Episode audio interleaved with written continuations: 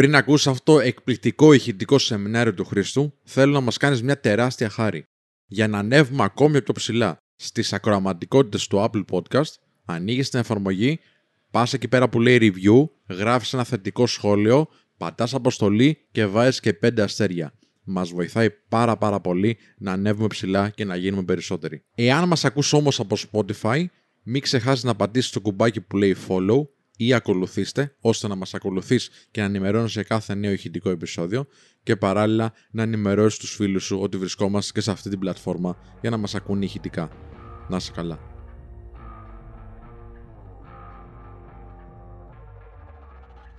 Καλώς όρισες στο πιο εκπαιδευτικό live στο σύμπαν.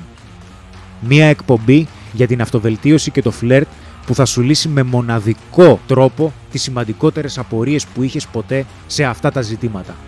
Μία εκπομπή η οποία συνδυάζει απίστευτα φοβερές γνώσεις με πάρα πολύ καλή παρέα και πολύ γέλιο. Βρεγμένη σανίδα. Πάμε! Δεν έχω πιάσει ακόμα τα τετράδια μου. Λιγάκι να ζεσταθούμε κι εμείς με την ομιλία, να δούμε λιγάκι πώς ρολάρει η παρέα, να δούμε λιγάκι πώς ρολάρει η εκπομπή.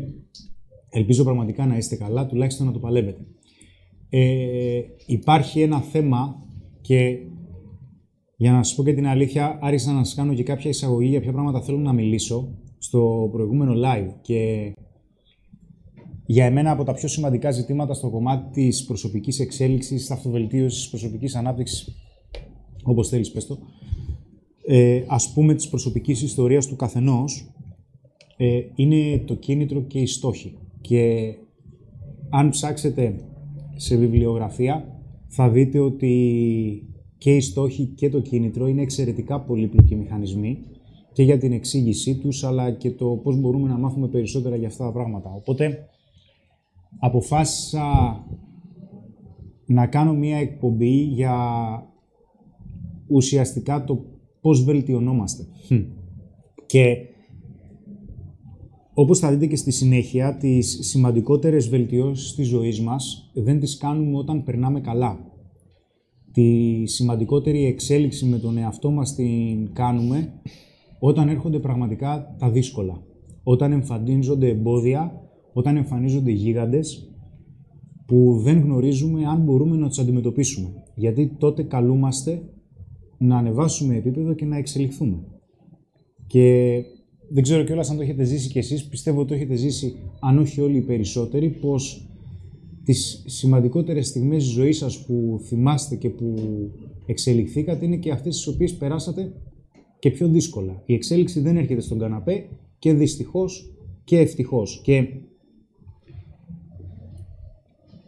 εδώ τώρα θέλω να μιλήσω λιγάκι, θα μιλήσω και για στόχους, θα μιλήσω για αρκετά κομμάτια, τα οποία και με έχουν απασχολήσει στο παρελθόν και συνεχίζουν και με απασχολούν.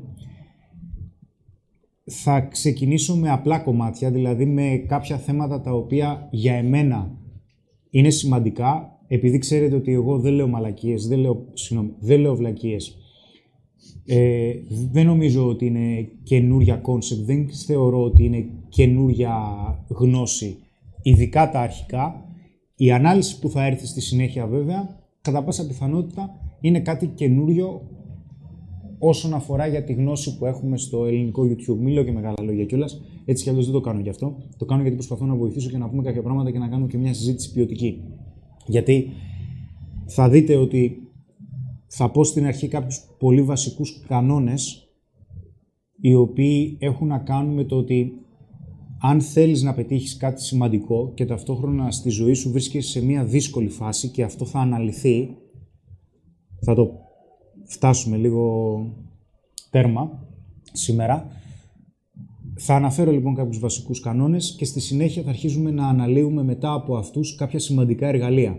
Βέβαια, δεν είναι καινούργια αυτά που θα πω στη βιβλιογραφία, είτε στην ψυχολογία, είτε στην ανθρώπινη συμπεριφορά, για όνομα του Θεού. Αλλά είναι κάποια πράγματα τα οποία θέλω να τα αναλύσω, γιατί είναι λιγάκι περίπλοκο αυτό τώρα. Στις περισσότερες περιπτώσεις, εντάξει, το βλέπουμε και γιατί η εταιρεία μας είναι συμβουλευτικής φύσεως. Έρχεται κάποιος άνθρωπος και σου λέει, ξέρεις τι, έχω ένα πρόβλημα, θα ήθελα να μου προτείνεις κάποιες λύσεις και αυτή είναι η δουλειά μας. Αλλά υπάρχουν κάποια κομμάτια τα οποία για μένα είναι κάποιοι απαράβατοι κανόνες που θα πρέπει να γνωρίζει ο οποιοσδήποτε που θέλει να βελτιωθεί. Και όπως αρχίζουμε να βλέπουμε στη συνέχεια, υπάρχει, εσύ βρίσκεσαι σε κάποιο σημείο και πολλές φορές είμαστε μπερδεμένοι για το τι θέλουμε. Και παρόλο που λέμε πάντα ότι το σημαντικότερο από όλα είναι να ξέρεις τι θέλεις και να ξέρεις και πού πηγαίνεις, πολλές φορές δεν γνωρίζουμε το πού είμαστε. Και αυτό και σε ένα πιο αναλυτικό επίπεδο είναι ότι δεν γνωρίζουμε το ποιοι είμαστε. Και για να μπορέσεις να καταλάβεις περισσότερο το πού θέλεις να πας, που εδώ αρχίζουν και μπαίνουν οι στόχοι σε αυτό το κομμάτι, θα αναφερθώ στη συνέχεια, θα πρέπει να καταλάβεις αρχικά κάτι βασικό. Δηλαδή, θα πρέπει να καταλάβεις το πώς βρέθηκες στο σημείο που είσαι. Και αυτό δεν είναι εύκολο. Προσέχτε τι γίνεται τώρα. Πριν αρχίζω να λέω κάποιους κανόνες, τους οποίους θεωρώ πάρα πολύ βασικούς, σε περίπτωση που θέλεις να καταφέρεις κάτι, θα αναφερθώ αρχικά στο ότι θα πρέπει να συνειδητοποιήσεις το για ποιο λόγο βρέθηκες στο σημείο που είσαι. Γιατί αν δεν ξέρεις το που βρίσκεσαι και το αν είσαι μπερδεμένος για το που βρίσκεσαι, θα είναι και δύσκολο να καταλάβεις το που πηγαίνεις. Γιατί δεν θα ξέρεις για ποιο λόγο πηγαίνεις εκεί που πηγαίνεις. Γιατί αν δεν έχεις κάποιους στόχους οι οποίοι ικανοποιούν κάποιες ανάγκες, θα είσαι συνεχώς σε μία αντίδραση του νευρικού συστήματος, του μετεχμιακού συστήματος, του limbic system. Και θα είσαι σε μία, δεν θα το πω ενστικτώδες αντίδραση, δεν είναι ακριβώς έτσι. Είναι σαν αυτό που λέμε, βασικά αυτό είναι το pain and pleasure. Εντάξει, γιατί σαν ανθρώπινα όντα αποφεύγουμε τον πόνο και πηγαίνουμε προς την απόλαυση. Οπότε αν κάτι θεωρείς ότι θα σου προσφέρει πόνο, φεύγεις μακριά του. Αν κάτι θεωρείς ότι σου προσφέρει απόλαυση, πηγαίνεις προς τα εκεί.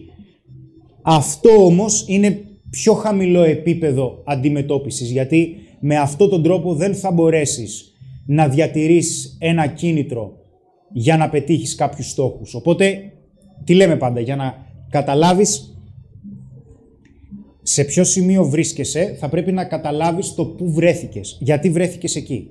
Για να καταλάβεις το πού βρέθηκες, για να καταλάβεις το πώς βρέθηκες, για να καταλάβεις το πώς βρέθηκες σε αυτό το σημείο, αρχικά θα πρέπει να κάνεις μια δύσκολη άσκηση. Ποια είναι αυτή η δύσκολη άσκηση? Θα πρέπει να κοιτάξεις προς τα πίσω στο παρελθόν. Εντάξει. Υπάρχει περίπτωση αυτό να σου πάρει μια σελίδα, εξαιρετικά σπάνιο. Υπάρχει περίπτωση να γράφει ένα μήνα.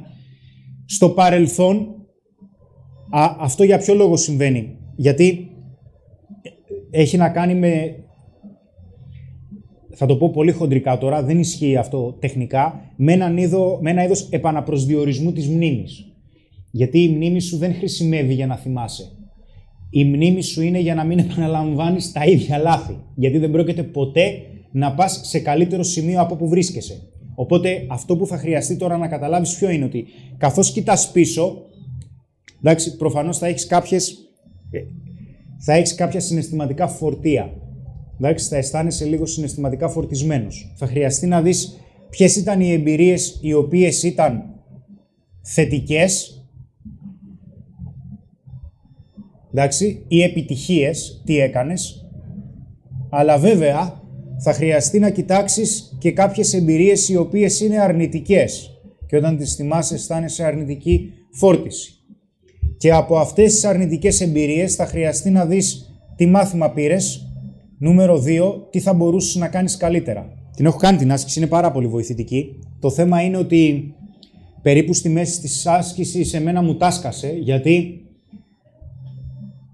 όταν αρχίζεις και καταλαβαίνεις κάποια πράγματα για το παρελθόν και καταλαβαίνεις περισσότερο το πού βρίσκεσαι, αρχίζει, σε μένα τουλάχιστον, δεν ξέρω αν έχει συμβεί σε εσάς, αν έχει συμβεί μου λέτε, κουβέντα κάνουμε έτσι κι αλλιώς, αρχίζεις και σου έρχεται στο μυαλό σου μια πάρα πολύ δύσκολη ερώτηση. Για ποιο λόγο δεν είμαι ήδη εκεί που θα ήθελα? Και αυτή δεν είναι καθόλου εύκολη ερώτηση, γιατί αν για παράδειγμα κάνεις στον οποιονδήποτε αυτή την ερώτηση, και σε μένα και στον οποιονδήποτε, λογικά θα σου πούμε κάποια έτοιμη δικαιολογία ή έναν καλό λόγο. Αλλά υπάρχει περίπτωση αυτή η ερώτηση να φανερώσει το που θα ήθελες να είσαι. Οπότε θα αρχίζει να γίνεται λίγο πιο ξεκάθαρο το που θέλεις να είσαι. Οπότε εδώ είναι που αρχίζεις και καταλαβαίνεις και λες, ωραία, βρίσκομαι εδώ, οπότε θέλω να δω αν θα μπορούσα να έχω κάτι καλύτερο ή να έχω ό,τι χρειάζομαι σε κάποιο ρεαλιστικό στόχο. Δηλαδή, αν είσαι κάποιος άνθρωπος ο οποίος έχει ένα βασικό μισθό, μην πεις ότι θα ήθελα να έχω 1 εκατομμύριο, δεν είναι ρεαλιστικός ο στόχος, είσαι αλλού. Αλλά αν θα ήθελες να βελτιώσεις κάποιους βασικούς τομείς της ζωής σου, και αυτό που σου λέω δεν είναι δικό μου, έτσι, για όνομα του Θεού, δεν είναι δικό μου εργαλείο. Αν ήθελες να βελτιώσεις κάποιους τομείς της ζωής σου, ποιους από αυτούς τους τομείς θα βελτίωνες? Θα βελτίωνες, για παράδειγμα, την οικογένειά σου, κάτι στο πώς επικοινωνείς με τους γονείς σου, θα βελτίωνες τον κοινωνικό σου κύκλο, το πώς επικοινωνείς με τους ήδη υπάρχοντες φίλους σου, ή θα ήθελες άλλους φίλους? Θα ήθελες, για παράδειγμα, να βρεις άλλη δουλειά, ή θα ήθελες να γίνεις καλύτερος στη δουλειά σου, ή θα ήθελες να πάρεις αύξηση? Είναι το επαγγελματικό, μετά είναι το ερωτικό κομμάτι. Θα ήθελες να βρεις μία σύντροφο, θα ήθελες να βρεις μία ποιοτική σύντροφο, θα ήθελες να φλερτάρεις, θα πρέπει να το δεις και αυτό. Και ακόμα θα έχεις και τον προσωπικό χρόνο. Στον προσωπικό σου χρόνο έχει να κάνει με το ότι θα ήθελες να γυμναζώσουν, θα ήθελες να έχεις καλύτερο σώμα, καλύτερη υγεία, περισσότερο ελεύθερο χρόνο. Στον ελεύθερο σου χρόνο τι θα έκανες? Και καθώς αρχίζεις και βλέπεις αυτούς τους βασικότερους τομείς της ζωής σου, αρχίζεις και καταλαβαίνεις περισσότερο τις ανάγκες σου. Και εδώ είναι λιγάκι σημαντικό. Γιατί όταν αρχίζεις και συνειδητοποιείς ότι «οκ, εγώ βρίσκομαι εδώ και πάνω κάτω θέλω 4-5 πράγματα σε αυτούς τους συνολικούς τομείς μου στο επόμενο εξάμηνο», θα χρειαστεί να θυμάσαι κάποια βασικά πράγματα, θα χρειαστεί να θυμάσαι κάποιους βασικούς κανόνες, και καθώς αναφέρω αυτούς τους κανόνες θα κάνω και κάποιες αναλύσεις, γιατί στις περισσότερες περιπτώσεις οι άνθρωποι που ζητούν συνεχώς βοήθεια είναι οι άνθρωποι οι οποίοι περιμένουν από τους άλλους να τους πούν την εύκολη και την γρήγορη λύση για να σωθούν. Και sorry φίλε, αλλά και φίλοι, αν περιμένεις να σε σώσει κάποιος άλλος, κατά πάσα πιθανότητα κάθε φορά που θα αντιμετωπίζεις μια δυσκολία θα στρέφεσαι κάπου αλλού. Και αυτό δημιουργεί σχέσεις εξάρτησης και αλληλεξάρτησης.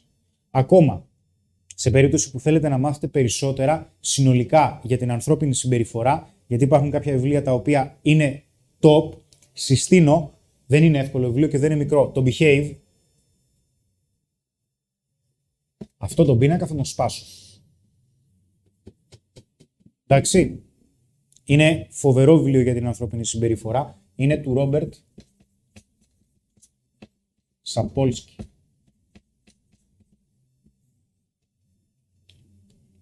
Είναι φοβερό. Πάμε να δούμε λίγο κάποιους βασικούς κανόνες, οι οποίοι πραγματικά είναι πολύ σημαντικοί, και εδώ πέρα, όπως ξέρετε, έχουμε μια ιδιαίτερη σχέση με τους γίγαντες. Βασικά έχετε και εσείς ιδιαίτερη σχέση με τους γίγαντες, γιατί είμαι σίγουρος πως ο κάθε ένας άνθρωπος στη ζωή του αυτή τη στιγμή αντιμετωπίζει μία οδύνη, αντιμετωπίζει μία τραγωδία, έτσι, για όνομα του Θεού. Άνθρωποι είμαστε και μέχρι κάποιο σημείο είναι αναπόφευκτο κομμάτι της ζωής. Όπως λέει και ο Βούδας, η ζωή είναι οδύνη.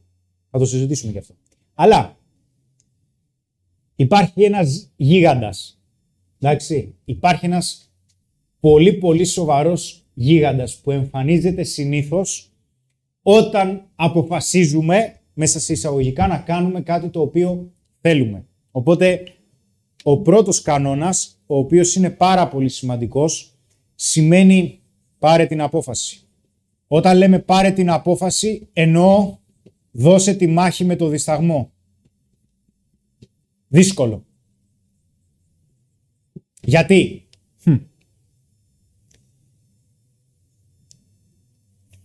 Αποφασίζεις και κάνεις ένα πλάνο για να καταφέρεις κάποιο στόχο ή πολλούς μικρούς στόχους για να φτάσεις σε έναν μεγαλύτερο. Δεν υπάρχει περίπτωση να μην εμφανιστεί κάποιο πρόβλημα ή κάποια δυσκολία ή κάποιο εμπόδιο σε αυτή τη διαδρομή. Έχεις έναν γίγαντα. Άλλες φορές... Τώρα αυτό είναι λίγο πολύπλοκο. Όταν εμφανίζεται ένα εμπόδιο στο δρόμο σου, όταν τα πράγματα πηγαίνουν σκατά, έχεις κάποιο δισταγμό για το αν θα χρειαστεί να προχωρήσεις. Και αυτό είναι πάρα πολύ σημαντικό που σου λέω, γιατί συνδέεται και με βαθύτερα νοήματα. Πιστεύω θα προλάβω, θα τα συζητήσω, αλλά αυτό που θέλω να πω είναι το εξής. Όταν εμφανίζεται μια δυσκολία ή ένα εμπόδιο, σου δημιουργεί κάποιον δισταγμό. Και αυτός ο δισταγμός παίζει κάποια πολύ περίεργα παιχνίδια με το μυαλό σου.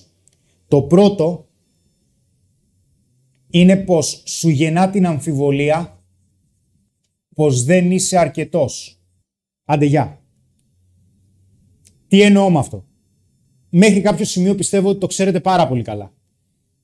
Αλλά το ότι δεν είσαι αρκετός, κατά πάσα πιθανότητα θα σε χτυπήσει ακριβώς που πονάς. Δηλαδή θα σε χτυπήσει στις ανασφάλειές σου. Εκεί που πιστεύεις ότι δεν είσαι καλός, το εμπόδιο θα το επιβεβαιώσει, θα γίνει γίγαντας και θα σου πει, ξέρεις τι, κατά πάσα πιθανότητα δεν μπορείς να πας εκεί που θέλεις. Γι' αυτό και λέω πάντα ότι στο τέλος της ημέρας, οτιδήποτε και αν θέλεις να κάνεις, οποιοδήποτε κομμάτι προσωπικής ανάπτυξης και αν θέλεις να κάνεις, έχει να κάνει με την εξέλιξη των επικοινωνιακών ικανοτήτων. Και η εξέλιξη των επικοινωνιακών ικανοτήτων είναι δύο πράγματα. Επικοινωνιακή ικανότητα με το πώς επικοινωνείς με τον εαυτό σου, επικοινωνιακή ικανότητα με το πώς επικοινωνείς με τους άλλους. Αυτό είναι το σημαντικότερο το οποίο εγώ προσωπικά έχω βρει. Προσωπικά. Υπάρχει περίπτωση να έχετε βρει και κάτι άλλο πιο σημαντικό, εννοείται. Όταν σου λέει λοιπόν το πλάνο ότι ξέρεις τι, δεν είσαι αρκετός, οι περισσότεροι παγώνουν. Οι περισσότεροι παγώνουμε. Εντάξει, το παθαίνουμε όλοι. Πρόσεξέ με. Υπάρχει περίπτωση, γιατί για να ξεπεράσεις το εμπόδιο θα πρέπει να βρεις μία λύση. Η λύση αυτή στις περισσότερες περιπτώσεις έχει να κάνει με το να εξελίξεις μία ικανότητα. Γιατί αν δεν εξελίξεις την ικανότητα εσύ ο ίδιος, δεν θα μπορέσεις να εμπιστευτείς τον εαυτό σου για να προχωρήσεις μόνος σου. Θα πρέπει να αναπτύξεις μία ικανότητα, γιατί με την ανάπτυξη των ικανοτήτων έρχεται η αυτοπεποίθηση, γιατί όταν έχεις ικανότητα μόνο εμπιστεύεσαι τον εαυτό σου. Μείνε μαζί μου, είναι σημαντικό πολύ. Μόνο τότε εμπιστεύεσαι τον εαυτό σου. Και μόνο τότε όταν θα μπορέσεις να βρεις μία λύση, θα μπορέσεις να ξεπεράσεις το συγκεκριμένο εμπόδιο, δυσκολία ή πρόβλημα που σου συνέβη. Βέβαια, άστο αυτό, άνω τελεία. Υπάρχει περίπτωση, γιατί το έχω δει αρκετές φορές, να σου εμφανιστεί κάποιο εμπόδιο και να σου τινάξει ολόκληρο το πλάνο στον αέρα. Να σε αφήσει ξεκρέμαστο και να πεις, μα ρε φίλε, δεν είναι δυνατόν αυτό που συνέβη. Εκείνη τη στιγμή θα πρέπει να καταλάβεις δύο πράγματα. Πρώτα απ' όλα, μην κάνεις τα πράγματα χειρότερα. Μην προσπαθείς να αποφύγεις την ευθύνη στο να αντιμετωπίσεις το πρόβλημα ή να προσφέρεις λύσεις στον εαυτό σου. Γιατί όχι μόνο δημιουργείς πρόβλημα στον εαυτό σου, αλλά σε περίπτωση που δεν αναλαμβάνεις την ευθύνη, δημιουργείς πρόβλημα και στους γύρω σου. Και μπορεί αυτοί οι γύρω σου να είναι σημαντικοί άνθρωποι. Νούμερο 2. Υπάρχει περίπτωση το εμπόδιο να είναι ένα μετασύστημα. Δηλαδή, το εμπόδιο να σου φανερώνει πως χωρίς να το καταλαβαίνεις και χωρίς να το έχεις καταλάβει ήδη, έχεις συμπεριφερθεί με τρόπους που σε οδηγούν σε ουτοπική καταστροφή. Και επειδή δεν το καταλαβαίνεις, το εμπόδιο εμφανίζεται σαν μια ανακουφιστική βαλβίδα, σαν μια ασφαλιστική δικλίδα, η οποία σου λέει φύγε, το πλάνο δεν κάνει. Οδηγείσαι προς την καταστροφή, ενώ το έχεις δει ως ουτοπία. Γιατί, όπως γνωρίζετε πάρα πολύ καλά, μου φαίνεται ότι το έχω ξαναπεί. Η ουτοπία ή ο παράδεισος είναι πολύ επικίνδυνο κόνσεπτ, είναι πολύ επικίνδυνο σενάριο, έτσι. Γιατί, που διάβαζες, ποιο βιβλίο το διάβαζα, λέει ότι Ακόμα και στον παράδεισο ο Θεός δεν μπόρεσε να αποφύγει την εισαγωγή του φιδιού. Και γιατί όσον αφορά με το προπατορικό αμάρτημα, στο οποίο η Εύα τρώει το μήλο, εκείνη τη στιγμή τι κάνει? Χάνει την θεϊκή της σύσταση και γίνεται θνητή. Και εκείνη τη στιγμή, προσέχτε με γιατί είναι πολύ σημαντικό συμβολικά αυτό, εκείνη τη στιγμή που τρώει το μήλο, αναλαμβάνει και τη μέγιστη ευθύνη. Καταλαβαίνει τι σημαίνει να είσαι άνθρωπος. Και έχει να κάνει με τον μόνιμο πόνο και την μόνιμη ευθύνη και το μόνιμο βάρος ότι θα πρέπει να αξιολογήσεις στον μέγιστο το χρόνο σου, γιατί αυτός ο χρόνος είναι πεπερασμένος και τελειώνει. Γιατί αυτό το ταξίδι που λέγεται ζωή στο τέλος του τελειώνει. Και θα πρέπει να αναλάβεις την ευθύνη, να καταλάβεις μέχρι κάποιο σημείο τι θες, τι σου αρέσει και να δεις αν αυτό το πράγμα δουλεύει. Γιατί υπάρχει, όπως είπα, περίπτωση και να εμφανιστεί ένα εμπόδιο και να σου πει: ξέρεις κάτι, αυτή η ουτοπία, αυτό το ιδεατό σενάριο που έχεις φανταστεί, υπάρχει περίπτωση να μην δουλεύει. Τώρα, τη στιγμή λοιπόν που βλέπεις ένα εμπόδιο και σου λέει: ξέρεις κάτι, δεν είσαι αρκετός, θα χρειαστεί να ανταποκριθείς. Για να ανταποκριθείς, θα χρειαστεί να δημιουργήσεις και να φτιάξεις ικανότητες. Θα πρέπει ή να υιοθετήσεις καινούργιες ικανότητες, καινούργιες δεξιότητες, ή να εξελίξεις τις ήδη υπάρχουσες. Και για ποιο λόγο αυτό? Και βασικά, η βασικότερη ουσία που το κάνουμε αυτό είναι η πειθαρχία. Που βέβαια η πειθαρχία τι είναι πάλι? Ανάληψη ευθύνης. Γιατί η πειθαρχία έχει ένα τεράστιο κόστος. Υπάρχει περίπτωση να κάνεις αυτό που χρειάζεται και όχι αυτό που θέλεις, θυσιάζοντας το παρόν για αυτό που υπάρχει περίπτωση να κερδίσεις στο μέλλον. Δεν είναι εύκολο. Ποιο είναι το κέρδος? Χτίζεις ικανότητα. Αντιμετωπίζεις δυσκολίες. Μαθαίνεις ακόμα καλύτερο τον εαυτό σου και τα κενά του και τα σφάλματά του και πώς να τα διαχειρίζεσαι. Γι' αυτό και η επιμονή είναι που στο τέλος κερδίζει. Βέβαια, ο αρχικός διγίγαντας ποιος είναι? Ο δισταγμός. Γιατί το έχω γράψει εδώ, είναι ότι βασικά η αμφιβολία, οι τρεις πυλώνες της αμφιβολίας, ποιες είναι? Είναι πρώτα απ' όλα κάνεις υπερανάλυση, υπεραναλύεις και στο τέλος σκέφτεσαι ποιο είναι το χειρότερο που μπορεί να συμβεί. Με αποτέλεσμα να υποκύπτει σε αυτό που σου είπα πριν, pain pleasure, δηλαδή, υπάρχει περίπτωση να βιώσω πολύ μεγάλο πόνο, θα απορριφθώ, άστο, άντε γεια. Το δεύτερο είναι δικαιολογίες, με το που θα συναντήσεις το εμπόδιο. Φταίει κάποιος άλλος που μου έτυχε, γιατί εγώ να αναλάβω την ευθύνη από τη στιγμή που μου έτυχε από κάποιον άλλον, ή φταίει το σύστημα ή οτιδήποτε. Και φυσικά, στο τρίτο είναι ότι θα χρειαστεί να πάρεις μία απόφαση, το δύσκολο, για την δημιουργία μιας λύσης. Και στις περισσότερες περιπτώσεις αυτό, αδελφέ, δεν το θέλουμε. Ξεκινάω με δύο ερωτήσεις που έχει ο Παύλος Σκής, ας πούμε, πάρα πολύ ωραίες. Έλα ρε Παύλο, τι κάνεις? Μάλλον είναι καλά για να στέλνει τώρα. Μπράβο ρε Παύλο, το φαντάστηκα. Ο πόνος, λέει, και ευχαρίστηση όμως δεν είναι αλλοεξαρτώμενα αισθήματα συνήθως? Λέει, όχι. Η μία ερώτηση είναι αυτή. Όχι, δεν είναι αλλοεξαρτώμενα συναισθήματα. Βασικά είναι συναισθήματα τα οποία ουσιαστικά είναι αντιδράσεις. Είναι το τι πιστεύεις, τι συναίσθημα πιστεύεις ότι θα νιώσεις αν έχεις κάτι. Πρόσεξε τη σούπα. Πηγαίνεις προς την απόλαυση γιατί πιστεύεις ότι θα τη νιώσεις. Αποφεύγεις τον πόνο γιατί πιστεύεις ότι μια κατάσταση θα σε κάνει να αισθανθείς πόνο. Εντάξει. Τώρα ελπίζω να σου απάντησα, Παύλο. Και λέει επίσης ο Παύλος Χρήστο, κάποιες φορές, λέει, δεν σαμποτάρομαι και εμένα στον εαυτό μας με κάποιες φράσεις και πεποιθήσεις του τύπου να βρω το άλλο μου μισό. Έτσι δεν οδηγούμε σε αδιέξοδο και μειώνουμε τον εαυτό μας? Συνήθως σαμποτάρουμε τον εαυτό μας από τον τρόπο με τον οποίο εμείς οι ίδιοι θα δώσουμε εξήγηση για ποιο λόγο εμφανίστηκε το πρόβλημα, το εμπόδιο ή η δυσκολία στη ζωή μας. Ακόμα. Δεν σαμποτάρεις τον εαυτό σου αν λες θα ψάξω να βρω το άλλο μου μισό. Γιατί σε ένα πιο ουμανιστικό επίπεδο δεν ξέρεις αν ο στόχος που πηγαίνεις θα σου κάνει καλό. Ένα από τα πιο δύσκολα υπαρξιακά ερωτήματα τα οποία τα έθεσε και ο Πιαζέ και ο Βίκτορ Φράγκλ που είναι φοβερός. Σου λέει ότι φαντάσου ότι πηγαίνεις, είναι το το παράδειγμα με την γυναίκα που πηγαίνει στον ψυχολόγο και του λέει «Γιατρέ μου, σε παρακαλώ, πες μου ότι έχω κάποιο πρόβλημα». Και της λέει «Μα γιατί να σου πω ότι έχεις πρόβλημα? Γιατί αν δεν έχω εγώ πρόβλημα, σημαίνει ότι το πρόβλημα το έχει ο κόσμος. Και είναι πολύ πιο δύσκολο να φτιαχτεί ο κόσμος από το να φτιαχτώ εγώ». Και πολλές φορές αμφιταλαντευόμαστε για το στραβός είναι ο γυαλός ή στραβά αρμενίζω. Και πολλές φορές μπορεί να ισχύει και το ένα, απ' την άλλη μπορεί να ισχύει και το άλλο. Δηλαδή, μερικές φορές δεν ξέρουμε τι είναι καλό και τι όχι. Και εκείνη τη στιγμή είναι που θα πρέπει να καταλάβεις για το ότι, λες για παράδειγμα, η συγκεκριμένη γυναίκα να βρω αν το άλλο μου μισό. Εντάξει, τεσταρέ το. Δεν υπάρχει άλλος τρόπος για να καταλάβεις ότι το πλάνο σου θα δουλεύει. Θα πρέπει να τρέξεις την νοητική προσομοίωση στην πραγματικότητα με πράξεις, οι οποίες είναι προφανώς ρεαλιστικές, και να δεις αν εν τέλει αυτό ισχύει. Και σε περίπτωση που αν σου εμφανίζονται διαρκώς εμπόδια και βλέπεις ότι ξέρεις τι, αυτό δεν δουλεύει, τότε προφανώς υπάρχει περίπτωση να χρειαστεί να δημιουργήσεις ένα εντελώς διαφορετικό πλάνο.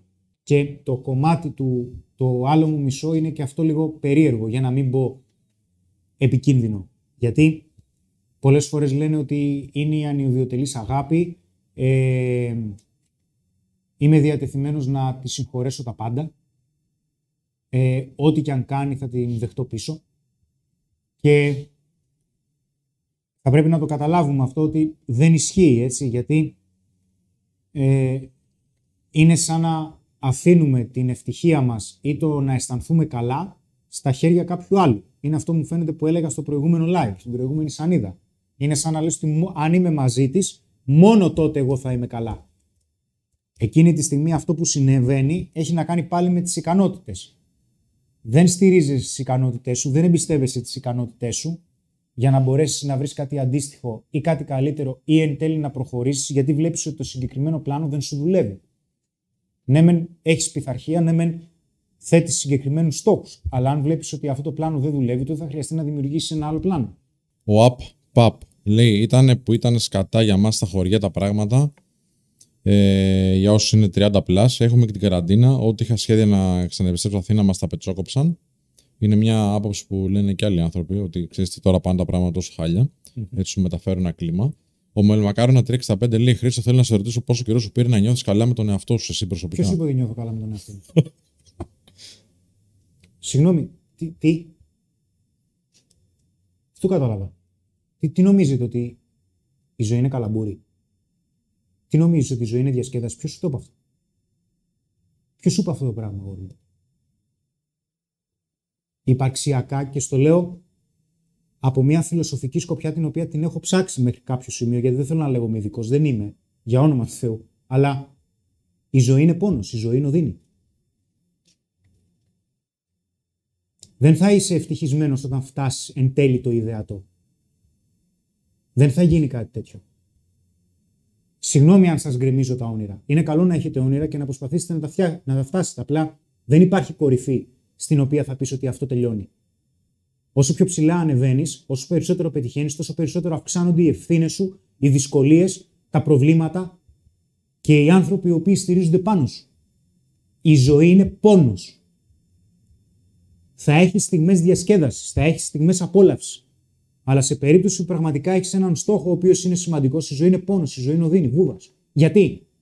Θα μου πεις: ευχαριστώ Χριστό, τελικά έχεις δίκιο για τον τίτλο. Όλα είναι σκατά. Φυσικά. Θα μπορούσα να κοιμάμαι αυτή τη στιγμή, θα μπορούσα να ξεκουράζομαι. Αλλά κάνω live, γιατί πιστεύω ότι αυτό το πράγμα θα προσφέρει έστω και σε έναν άνθρωπο κάτι. Σε 2 ανθρώπους, σε 10 ανθρώπους. Και θα πρέπει να το συνδυάσουμε στο πλαίσιο μιας παρέας, γιατί είναι μία από τις σημαντικότερες αξίες που έχει το Men of Style.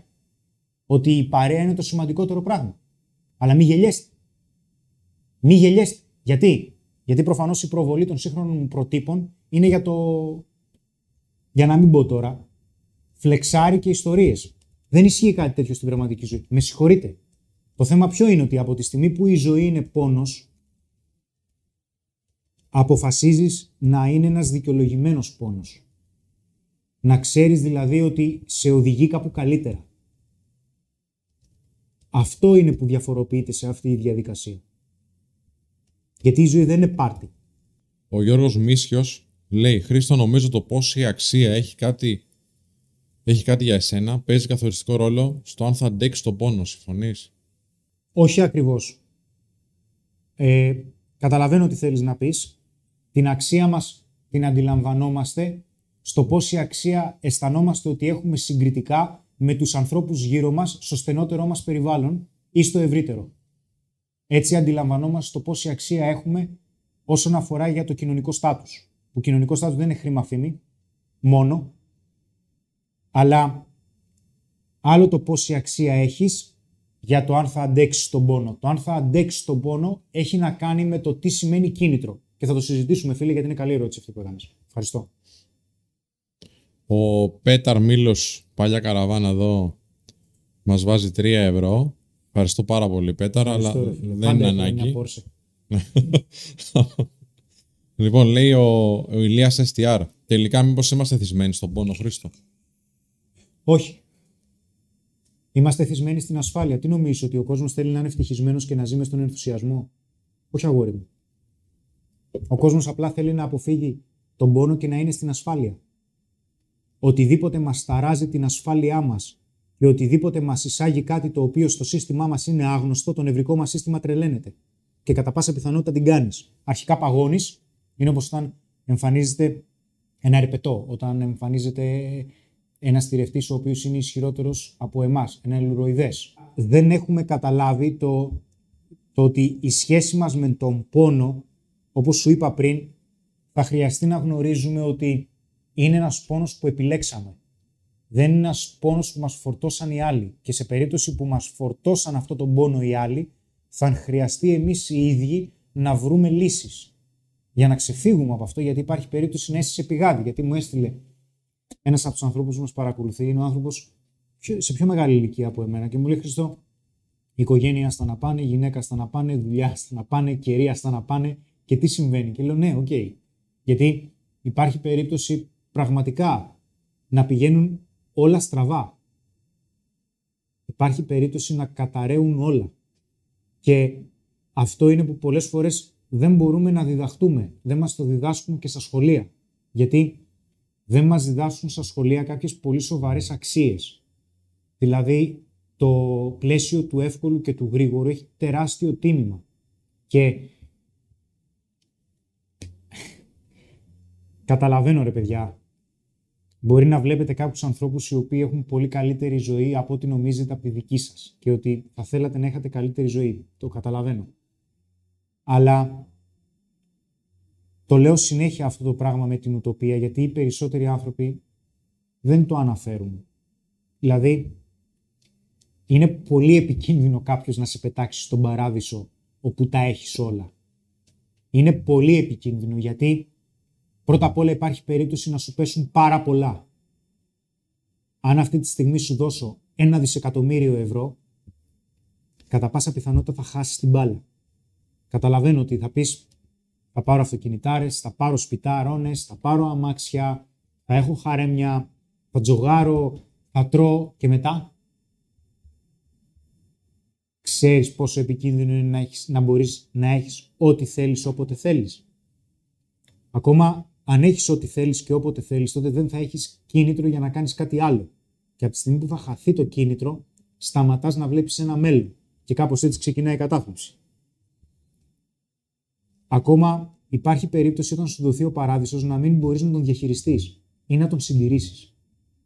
Το ότι φτάνεις σε ένα πολύ υψηλό επίπεδο δεν σημαίνει ότι από τη στιγμή που φτάνεις σε αυτό το υψηλό επίπεδο σταματάς να δουλεύεις, σταματάς να ασχολείσαι με τα οτιδήποτε και ξαφνικά πηγαίνεις στον κήπο σου και αρχίζεις και φυτεύεις λουλούδια.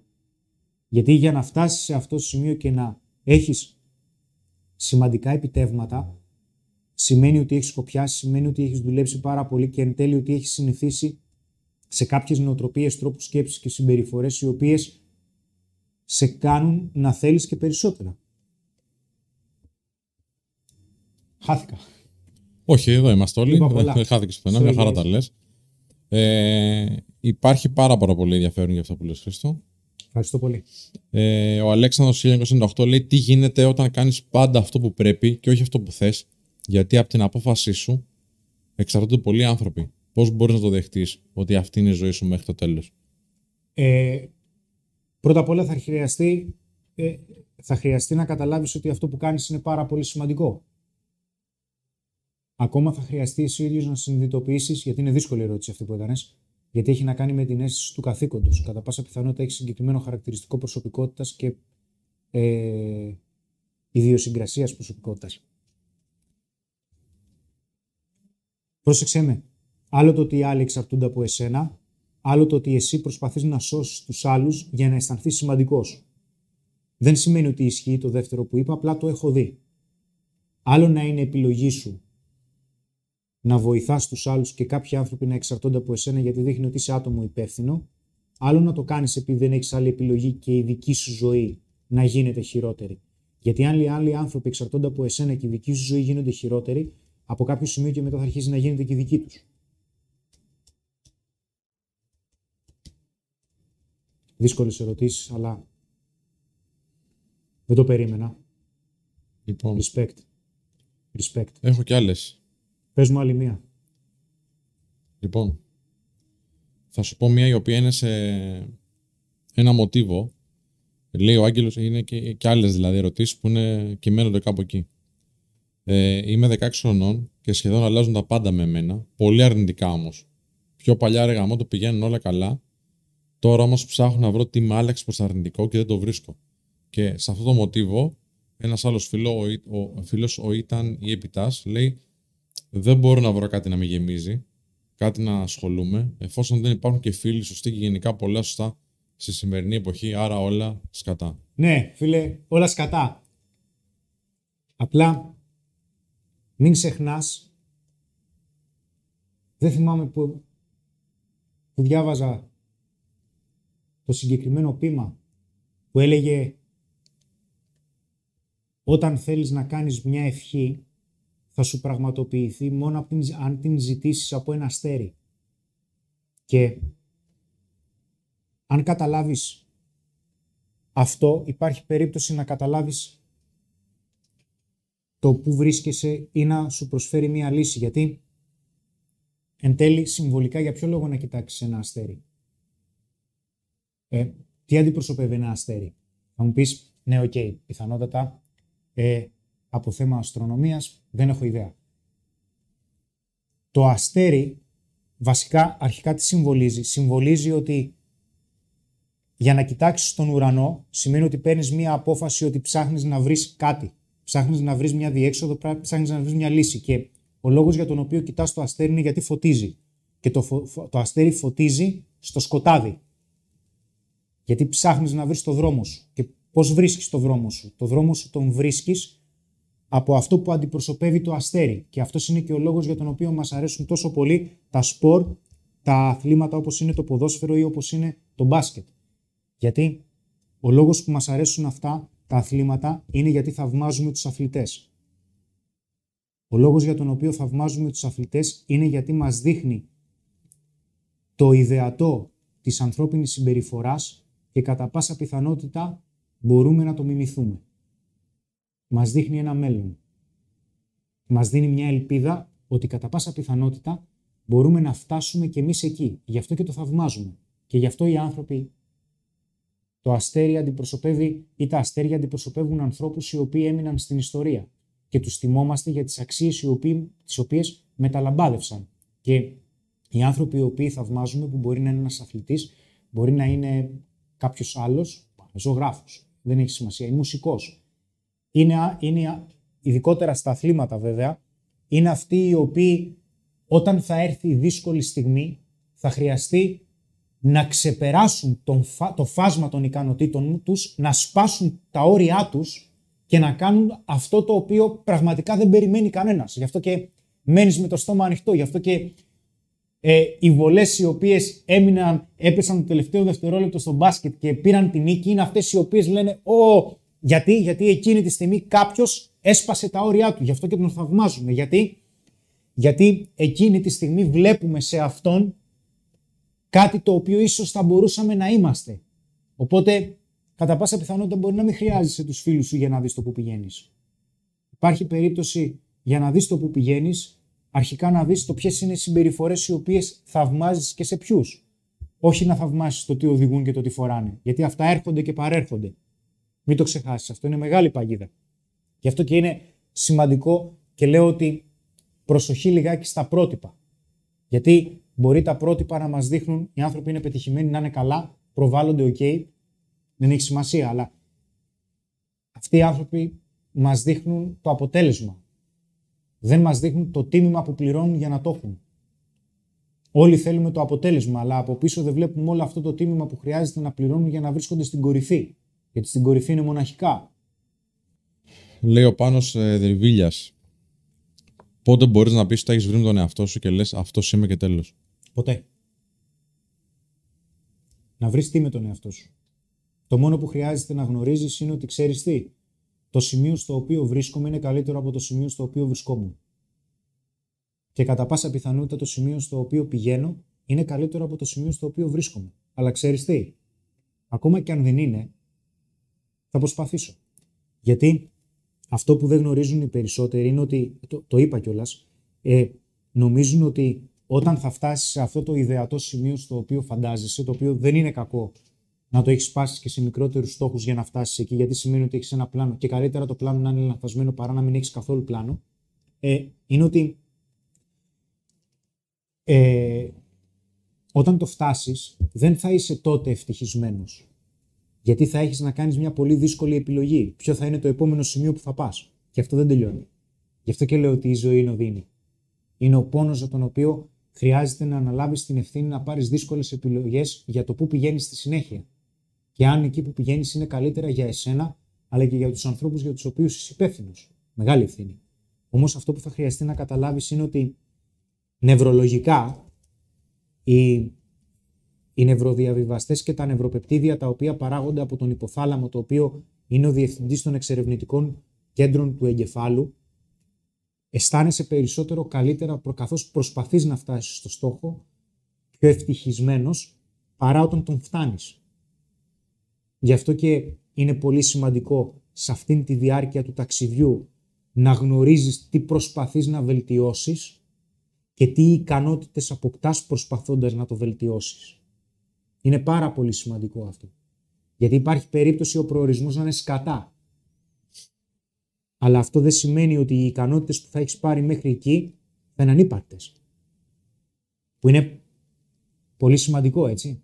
Που θα συζητήσω για κάποιες από αυτές τις ικανότητες εν μέρη. Ξέρεις τι, έχω πολλές ερωτήσεις. Αυτό που θέλω να πω είναι ότι ο Μελίχιορ Θέμης λέει: είδα το σεμινάριο με τα χειριστικά άτομα. Ευχαριστώ πολύ. Το σεμινάριο με τα χειριστικά άτομα, παιδιά, είναι δωρεάν, το έχουμε βγάλει, δωρεάν στο Digital Academy. Σας βάζω τώρα ένα link να μπείτε να γραφτείτε. Είναι τα δωρεάν σεμινάρια. Έχει δύο ο Χρήστος δωρεάν online σεμινάρια. Εντάξει, μπείτε, γραφτείτε, δείτε το. Λοιπόν, αφού άρεσε τον φίλο τον Θέμη, θα αρέσει και σε άλλους ανθρώπους σίγουρα, θα το βρουν ενδιαφέρον. Αλλά έχει κι άλλο, δεν έχει μόνο ένα. Ο Θάνος Βάρης λέει: Χρήστο, είμαι 20. Παρατηρώ τα περισσότερα άτομα στην ηλικία είναι συναισθηματικά αδύναμα, στην ίδια ηλικία τέλος πάντων, και το γεγονός ότι είμαι ειλικρινής απέναντί τους με κάνει να φαίνομαι κακότροπος. Ποια είναι η γνώμη σου? Το θέμα είναι πώς αισθάνεσαι εσύ με το πώς φαίνεσαι με τους άλλους. Δεν μπορώ να καθορίσω εγώ το πώς αισθάνεσαι εσύ με τους άλλους. Παρ' όλα αυτά, ένας από τους λόγους για τους οποίους έχουμε συναισθήματα είναι πρώτα απ' όλα γιατί μας φανερώνουν τον τρόπο που αντιλαμβανόμαστε την πραγματικότητα. Δεύτερον, έχει να κάνει με το κατά πόσο συμπεριφερόμαστε με βάση τις πεποιθήσεις μας. Τρίτον, έχει να κάνει με το αν συμπεριφερόμαστε με βάση τις προσδοκίες των άλλων. Οπότε, εσύ θα χρειαστεί να συνειδητοποιήσεις αν οι προσδοκίες των άλλων για το πώς πρέπει να σου συμπεριφέρονται σου κάνουν ή όχι. Δεν είναι μια απόφαση που μπορώ να πάρω εγώ για σένα. Και είναι καλό να το σκεφτείς λιγάκι αυτό που σου είπα. Θέλει δουλειά, γιατί για να κάνεις μια τέτοια ερώτηση σε έξυπνους ανθρώπους. Και αν είσαι 20 χρονών, είσαι και μάγκας. Αντώνη Σούλα. Έλα, Αντώνη.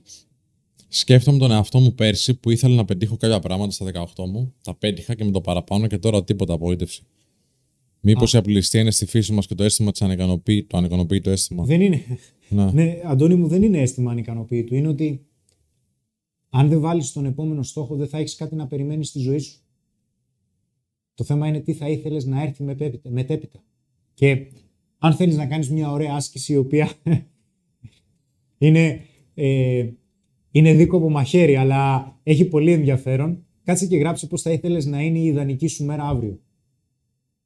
Δηλαδή, αν αύριο το πρωί ξύπναγες και ήταν μια ιδανική μέρα, πού θα ήσουν? Σίγουρα, δεν ξέρω, εγώ φαντάζομαι να ήμουν μάλλον σε κάποιο εξωτικό νησί. Και θα ήθελα να είμαι και με τους δικούς μου ανθρώπους, θα ήθελα να είναι μαζί μου η οικογένεια, να είναι υγιής. Θα ήθελα να έχει ηρεμία, θα ήθελα να έχω πολλά βιβλία. Από την άλλη, όσο περισσότερο αρχίζω και το σκέφτομαι, τόσο περισσότερο λέω, ξέρεις τι, μάλλον στην εταιρεία θα ήθελα να πάω πάλι. Εν τέλει πόσο θα κρατήσω αυτό? Γιατί εδώ είναι που θα πρέπει να καταλάβουμε το εξής, ότι χρειάζεσαι μια μάχη. Χρειάζεσαι την επόμενη δυσκολία, γιατί δεν είσαι το πλάνο και το σχέδιο, είσαι το εργαλείο του πλάνου που ξεπερνάει τα εμπόδια. Και μπορεί αυτό που σου λέω να ακούγεται ωραίο και ξεκάθαρο, όμως δεν είναι. Και ίσως αισθάνεσαι απογοήτευση γιατί δεν έχεις θέσει ακόμα έναν καινούριο στόχο, ο οποίος πιθανότητα να είναι και πιο δύσκολος. Αλλά αυτή είναι και μία μάχη η οποία θα χρειαστεί εσύ ο ίδιος να επιλέξεις να δώσεις. Γιατί αν δεν έχεις μία μάχη να δώσεις, κατά πάσα πιθανότητα θα μείνεις στην ασφάλεια και οι ικανότητες δεν εξελίσσονται, με αποτέλεσμα να μην ξέρουμε σε τι βαθμό μπορούμε να εμπιστευτούμε τον εαυτό μας. Καλή ερώτηση. Τα σπάτε σήμερα. Έχει φοβερές ερωτήσεις. Εντάξει, είναι και το θέμα και ίσως είναι και η επικαιρότητα που, εντάξει, βοηθάει λίγο. Λέει ο NMDNM. Θα ήταν σωστό να πούμε ότι το μεγαλύτερο σαμποτάζ προς τον εαυτό μας είναι να ξεστομίσουμε τη φράση «δεν μπορώ». Και να σου πω, φίλε, επειδή βλέπουν ότι απαντάς αναλυτικά, προτείνουν οι άνθρωποι να κάνεις και ένα δεύτερο μέρος πάνω σε αυτό, στο επόμενο σου live, μεθεπόμενο, γιατί βλέπουν ότι δεν μπορείς να πεις και τους κανόνες που έχεις υπολογίσει να πεις. Τους κανόνες θα τους πω, αλλά σας αναφέρω και κάποια ζητήματα για να πιάσετε κάποια θέματα περί υπαρξισμού. Θα ήθελα να αναφέρω λιγάκι για φαινομενολογία και δεν θα προλάβω να κάνω και την νευρολογική ανάλυση του κινήτρου, αλλά θα σας πω λιγάκι κάποια πράγματα για τους στόχους, αν προλάβω. Αλλιώς θα κάνουμε και δεύτερο μέρος. Ποια ήταν η ερώτηση? Α, όχι φίλε. Δεν μπορώ, αν είναι σαμποτάζ. Είναι πολύ καλή ερώτηση αυτή. Θα σου πω κάτι το οποίο δεν είναι δικό μου όμως, αλλά το θυμάμαι. Το χειρότερο πράγμα που μπορείς να κάνεις στον εαυτό σου είναι να θυσιάσεις το ποιος μπορείς να γίνεις με το ποιος είσαι. Αυτό είναι το χειρότερο που μπορείς να κάνεις. Άλλη μια ερώτηση και συνεχίζω στους κανόνες. Λοιπόν. Καλησπέρα από Αγγλία, ο Billy Bill. Ποια είναι η γνώμη σου όταν φίλοι και συγγενείς προσπαθούν να σου αλλάξουν μυαλό βάζοντας αποκλειστικά αρνητικές σκέψεις? Ναι, βέβαια. Θα χρειαστεί εσύ ο ίδιος. Η γνώμη μου ποια είναι? Ναι, η γνώμη ζητάει. Αφού θέλεις λοιπόν τη γνώμη μου, δεν θα σου δώσω απάντηση. Αλλά θα σου πω ότι εσύ πώς μπορείς να τους βοηθήσεις ώστε να σε βοηθήσουν? Πώς μπορείς δηλαδή να τους μεταφέρεις το ότι αυτό που κάνουν δεν είναι χρήσιμο για εσένα, αλλά και τι θα μπορούσαν να κάνουν για να είναι χρήσιμο για εσένα? Και εν τέλει ποιο είναι το όριο που θα βάλεις σε περίπτωση που συνεχιστεί η συμπεριφορά που δεν σου αρέσει? Εσείς θα πάρετε τις αποφάσεις σήμερα, όχι εγώ. Καλή μία, Χριστό. Ναι. Ο Πέτρος Δούρος λέει: Χρήστο, πώς μπορώ να προχωρήσω τη ζωή μου μετά από μία απογοήτευση? Νιώθω ότι δεν έχω τη δύναμη και με κρατάει το παρελθόν. Ναι, βέβαια, είναι ότι δεν έχεις βρει κάτι καλύτερο να κάνεις. Είναι εύκολη αυτή η ερώτηση. Βρεις κάτι καλύτερο να κάνεις. Ο Σουντζου ρωτάει: Χρήστο, γιατί κάποιοι μερικές φορές θέλουν να τους λυπούνται οι άλλοι? Γιατί έχουν ανάγκη προσοχή. Γιατί με αυτόν τον τρόπο πιστεύουν θα πάρουν αξία και προσοχή. Λοιπόν. Πολύ καλές οι ερωτήσεις σας. Πάμε στον δεύτερο κανόνα. Παιδιά, μην το κάνεις για να είσαι τέλειος. Θα μου πεις τώρα εδώ, δηλαδή θα το κάνω για να με πιάσει τελειομανία? Όχι. Θα το κάνεις για να δώσεις τον καλύτερό σου εαυτό. Δεν σου αξίζει να είσαι μέτριος. Γιατί σημαίνει ότι δεν θες. Πρώτα απ' όλα, συνήθως όταν αποφασίζουμε ότι θέλουμε να κάνουμε κάτι και ότι θέλουμε να πετύχουμε κάτι, sorry guys, εντάξει, φαντάζομαι το έχετε δει όλοι, αυτό που νομίζεις ότι χρειάζεται, πρώτα απ' όλα δεν έχει καμία σχέση με αυτό που χρειάζεται πραγματικά. Αυτό που χρειάζεται πραγματικά να κάνεις είναι πολύ πιο δύσκολο από αυτό που είχες υπολογίσει. Ακόμα, χρειάζεσαι για να συνεχίζεις να πετυχαίνεις και για να συνεχίζει να διατηρείται το κίνητρό σου, δεν είναι αρκετό το να υπενθυμίζεις τον εαυτό σου το τι πρόκειται να κερδίσεις και το πόσο πολύ το θέλεις. Χρειάζεσαι μικρά επιτεύγματα. Χρειάζεσαι μικρές νίκες για να αρχίζει να δημιουργείται στο μυαλό σου αυτό που εννοούμε, αυτό που λέμε ως positive, θετικό feedback loop. Ότι από τη στιγμή που έκανα αυτό, κατά πάσα πιθανότητα μπορώ και το επόμενο.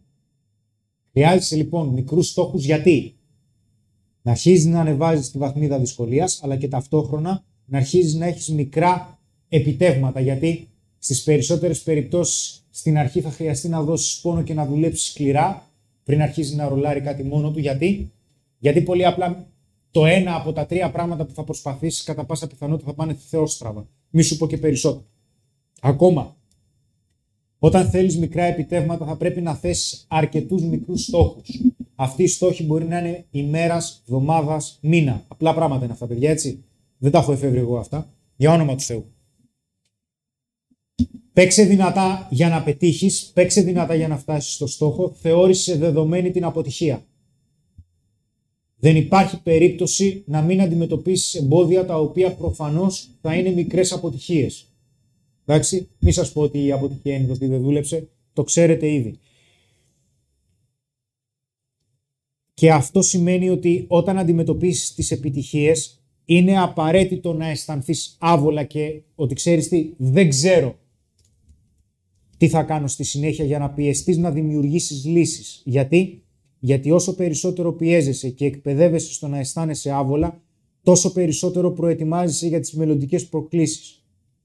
Αν δεν τρέξεις την προσομοίωση μέχρι το τέρμα και την παρατάς, δεν θα ξέρεις σε ποιο σημείο του συνολικού ταξιδιού το πράγμα πήγε λάθος. Είναι απλό. Και μην ξεχνάς ότι πας για την επιτυχία, φίλε, το τίμημα είναι η πειθαρχία, γιατί έχει κόστος, αλλά και η ανασφάλεια πως δεν θα έχεις ποτέ αυτό που χρειάζεται. Γιατί αν το σημείο που θέλεις να πας είναι πιο δύσκολο αλλά και πιο επικερδές από το σημείο που βρίσκεσαι, προφανώς και δεν θα έχεις αυτό που χρειάζεται. Δηλαδή, αυτή τη στιγμή στα επόμενα βήματα που θέλουμε να κάνουμε στο Men of Style, προσωπικά δεν θεωρώ τον εαυτό μου έτοιμο. Γιατί το προσωπικό αυξάνεται και σε κάποια κομμάτια γνωσιακά από θέμα ανθρώπινης συμπεριφοράς είμαι καλός, αλλά στο management δεν είμαι. Και δεν αισθάνομαι έτοιμος, αισθάνομαι ανασφάλεια. Αλλά αυτό τι σημαίνει, ότι δεν θα το κάνω? Ή θα πω, εντάξει, ας το κάνει κάποιος άλλος? Δεν θα πρέπει να έρθω αντιμέτωπος με αυτές τις αποτυχίες για να δω αν μπορώ εν τέλει να τις διαχειριστώ?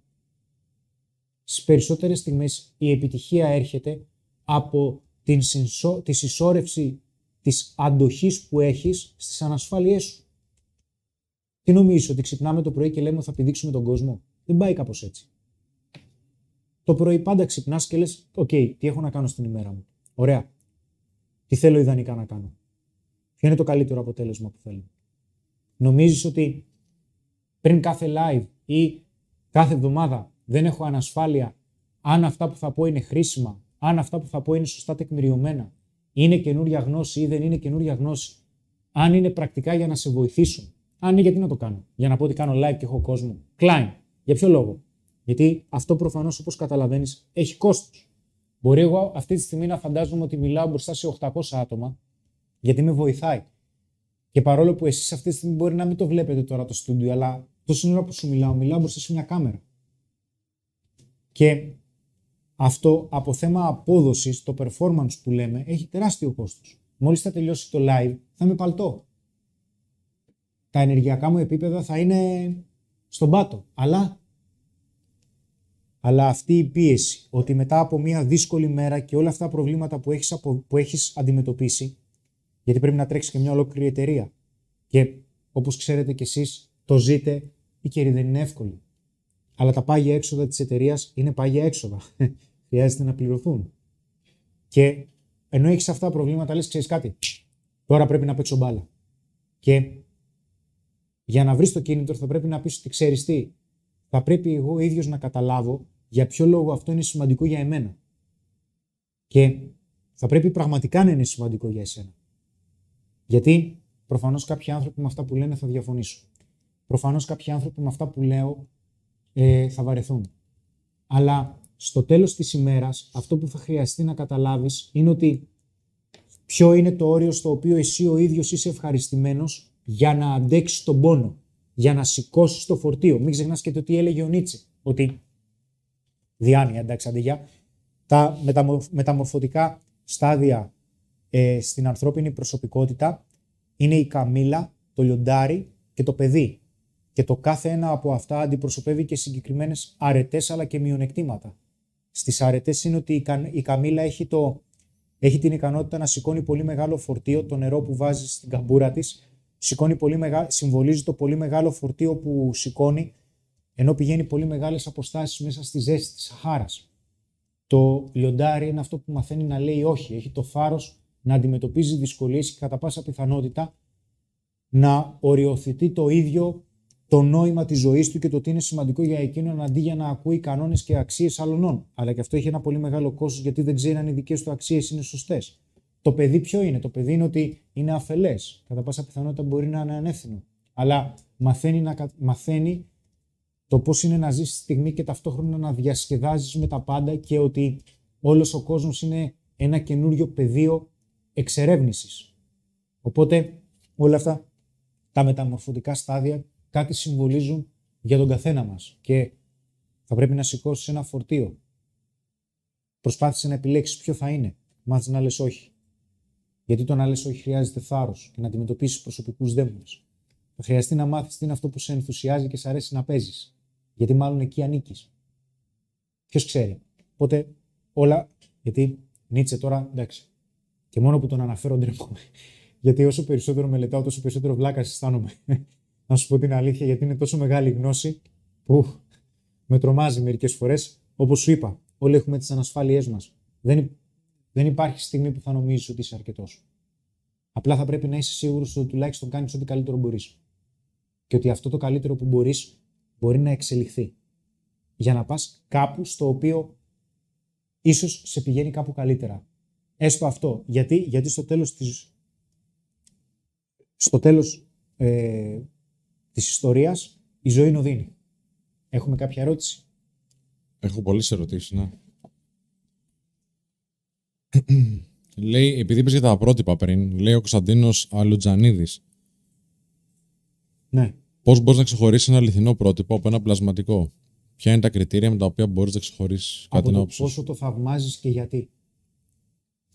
Θαυμάζεις την ευκολία και τη βολή του γιατί σου λείπει, ή θαυμάζεις τις ικανότητες που έκαναν το συγκεκριμένο πρότυπο να φτάσει εκεί?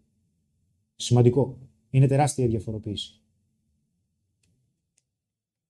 Άλλη ερώτηση, Σπύρο. Ναι. Ο Κωνσταντίνος λέει: έχοντας θέσει ένα στόχο, περνάς από διαδικασίες πόνου. Όμως, από ένα σημείο και μετά, γίνεται να υπάρχει αντοχή στον πόνο αυτό. Οπότε, ρωτάει. Όμως, από ένα σημείο και μετά, γίνεται να υπάρχει αντοχή στον πόνο αυτό, οπότε να μην σε εμποδίζει τόσο το συναίσθημα.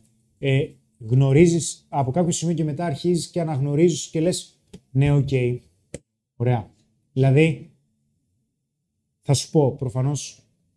Και εμείς ανησυχούμε πάρα πολύ για το τι θα γίνει στην Αττική με lockdown κλπ. Επιχείρηση έχουμε, το καταλαβαίνετε έτσι. Αλλά ξαναλέω, στο τέλος της ημέρας ξέρουμε ότι θα κάνουμε ό,τι καλύτερο μπορούμε, θα αναλάβουμε τις ευθύνες μας για τους ανθρώπους που είναι σημαντικοί για εμάς και το σημαντικότερο από όλα είναι το όραμα και οι αξίες. Δηλαδή, ό,τι και αν γίνει, καλή παρέα θα έχουμε. Δεν θα το περάσουμε μόνοι μας. Βέβαια, η αντοχή στον πόνο έχει να κάνει με το κατά πόσο αυτός ο πόνος είναι γνώριμος. Δηλαδή, ο κάθε άνθρωπος με βάση το personality, temperament, με την ιδιοσυγκρασία προσωπικότητας που έχει, έχει και διαφορετικά κίνητρα και έχει και διαφορετικά είδη πόνου. Και καλός ή κακός, οι ανάγκες μας και οι ελλείψεις μας είναι αυτές που δημιουργούν το κίνητρο για να θέσουμε κάποιους στόχους. Πώς να σου το πω τώρα πολύ χοντρικά, για να δεις πώς γίνεται bottom-up η διαδικασία της ανθρώπινης συμπεριφοράς πολύ χασάπικα και χοντρικά. Φαντάσου ότι γεννιέσαι, μέχρι τα 4 έχουμε βιολογία γενετική, τα γονίδιά σου, και έχουμε και το attachment theory, δηλαδή θεωρίες προσκόλλησης, το πόσο μεγαλώνει η γονή σου ή το πολύ στενό κοινωνικό περιβάλλον, και μετά αρχίζει αυτό και ενισχύεται από τους πρώτους δασκάλους πρότυπα, φιλίες, ερωτικές σχέσεις κλπ. Και αυτό αρχίζει και χτίζεται και δημιουργείται η προσωπικότητά σου. Από τη στιγμή που θα αρχίσει να δημιουργείται η προσωπικότητά σου, ανάλογα με το είδος της προσωπικότητας που έχεις, αρχίζεις και έχεις κάποιες ανάγκες. Για παράδειγμα, αν είσαι πάρα πολύ εξωστρεφής, έχεις ανάγκη από το να μιλάς με κόσμο. Δηλαδή, αισθάνεσαι καλά όταν εισάγεσαι σε ένα μέρος με πολύ κοινωνικός. Οπότε, ασυνείδητα αρχίζεις και θέτεις κάποιες μικρορουτίνες, οι οποίες αυτές σε οδηγούν στο να εκπληρώσεις κάποιους στόχους που οι στόχοι σου αυτοί είναι ανάγκες. Δηλαδή, θέτεις κάποιους στόχους και μέσω μικρορουτινών που βάζεις, πας να πιάσεις τους στόχους που έβαλες με βάση την προσωπικότητά σου. Τώρα σας έκαψα ή το καταλάβατε αυτό ή τους ξεπάτωσα. Τώρα αυτό είναι νευρολογία και είναι λιγάκι μπέρδεμα, το καταλαβαίνω. Αλλά είναι όσο πιο απλά μπορώ να το πω, πιστεύω. Αντέχει το κοινό, ρε, αντέχει. Διαφημίσεις λένε μερικοί εδώ. Θέλεις τραγουδάκι πάλι, θέλεις Μύκονο, θέλεις. Έλα, πες την αλήθεια. Βγάλ' το. Έχω ρωτήσει πάντως αν τελείωσε με αυτό. Μάλλον όχι. Μια ερώτηση. Ωραία. Λοιπόν, λέει ο Hop. Είναι λίγο πιο γενική ερώτηση, αλλά πες ό,τι μπορείς. Χρήστο, πώς μπορώ να φτιάξω πλάνο, δηλαδή μικρούς στόχους, για να βελτιωθώ? Αρχικά βρίσκεις τι θέλεις να βελτιώσεις και για ποιο λόγο. Ας πούμε, και ο φίλος, ο φίλος που λέει FFRR Defred, κάπως έτσι, έχει το στόχο, ας πούμε, πώς δημιουργώ αντοχή στον πόνο. Νιώθω ότι στην πρώτη αποτυχία θα λυγίσω ψυχολογικά και ότι δεν θα αντέξω να αντιμετωπίσω την άσχημη κατάσταση μόνος μου. Οκ, επέλεξε τι είδους αποτυχία θέλεις που πιστεύεις θα την αντέξεις.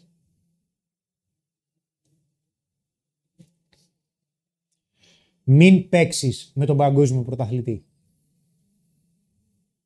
Παίξε με αντιπάλους οι οποίοι είναι πιο κοντά σου. Το ίδιο θα συμβεί και με τους στόχους και με τις αποτυχίες.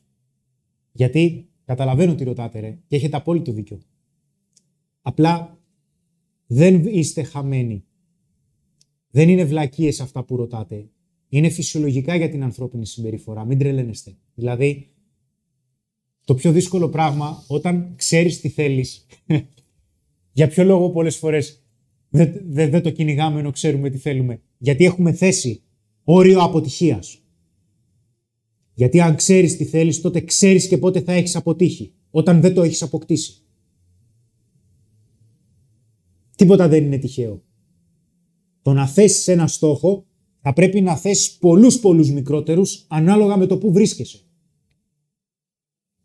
Γιατί θα έχεις μικρές επιτεύξεις όπως που σου είπα, αλλά θα έχεις και μικρές αποτυχίες. Ταυτόχρονα θα πληρώνεις το κόστος της πειθαρχίας. Να είσαι εκεί κάθε μέρα. Είναι απαραίτητο.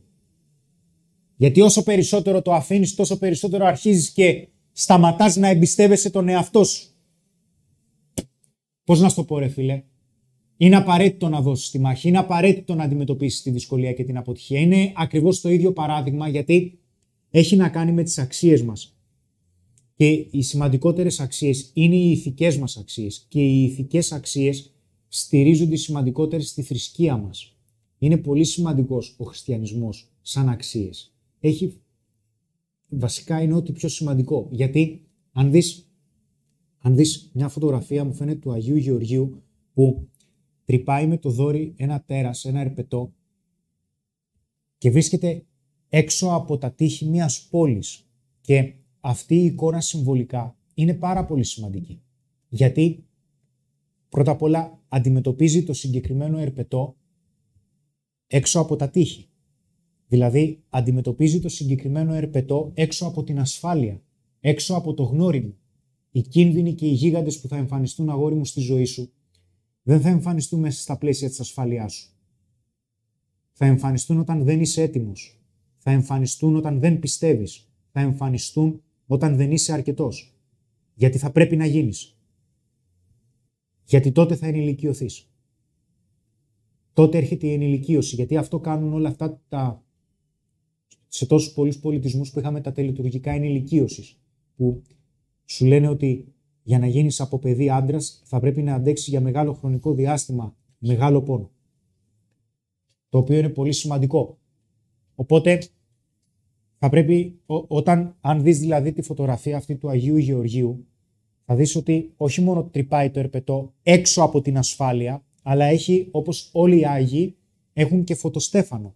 Και το φωτοστέφανο το παίρνουν συνήθως οι Άγιοι όταν έχουν αντιμετωπίσει κάτι πάρα πολύ επικίνδυνο και κακό ή όταν έχουν μαρτυρήσει. Και αυτό είναι πολύ σημαντικό, γιατί το φωτοστέφανο δείχνει, αντιπροσωπεύει τον ήλιο. Αντιπροσωπεύει την αγνότητα και την καθαρότητα. Συμβολικά σημαίνει καθαρή συνείδηση. Επέλεξε τις μάχες που θα δώσεις, γιατί αυτές θα σε βοηθήσουν. Αν δεν έχεις καθαρή συνείδηση, απλά θα πήγεις μακριά και θα ξαναπάς πάλι στην ασφάλεια του τείχους. Και το ίδιο πράγμα αντιπροσωπεύει και ο τίμιος σταυρός. Ο σταυρός του Χριστού είναι το σώμα, η ταυτότητα του Χριστού. Αυτό αντιπροσωπεύει ο σταυρός και ο τίμιος σταυρός. Γι' αυτό η θρησκεία μας είναι τόσο σημαντική, γιατί σου λέει, όταν αυτό το ταξίδι τελειώσει, θα κρατάς την ταυτότητά σου στις πύλες του παραδείσου και θα τη δείξεις. Και εκείνη τη στιγμή θα σου πει, «Οκ, μαρτύρησες.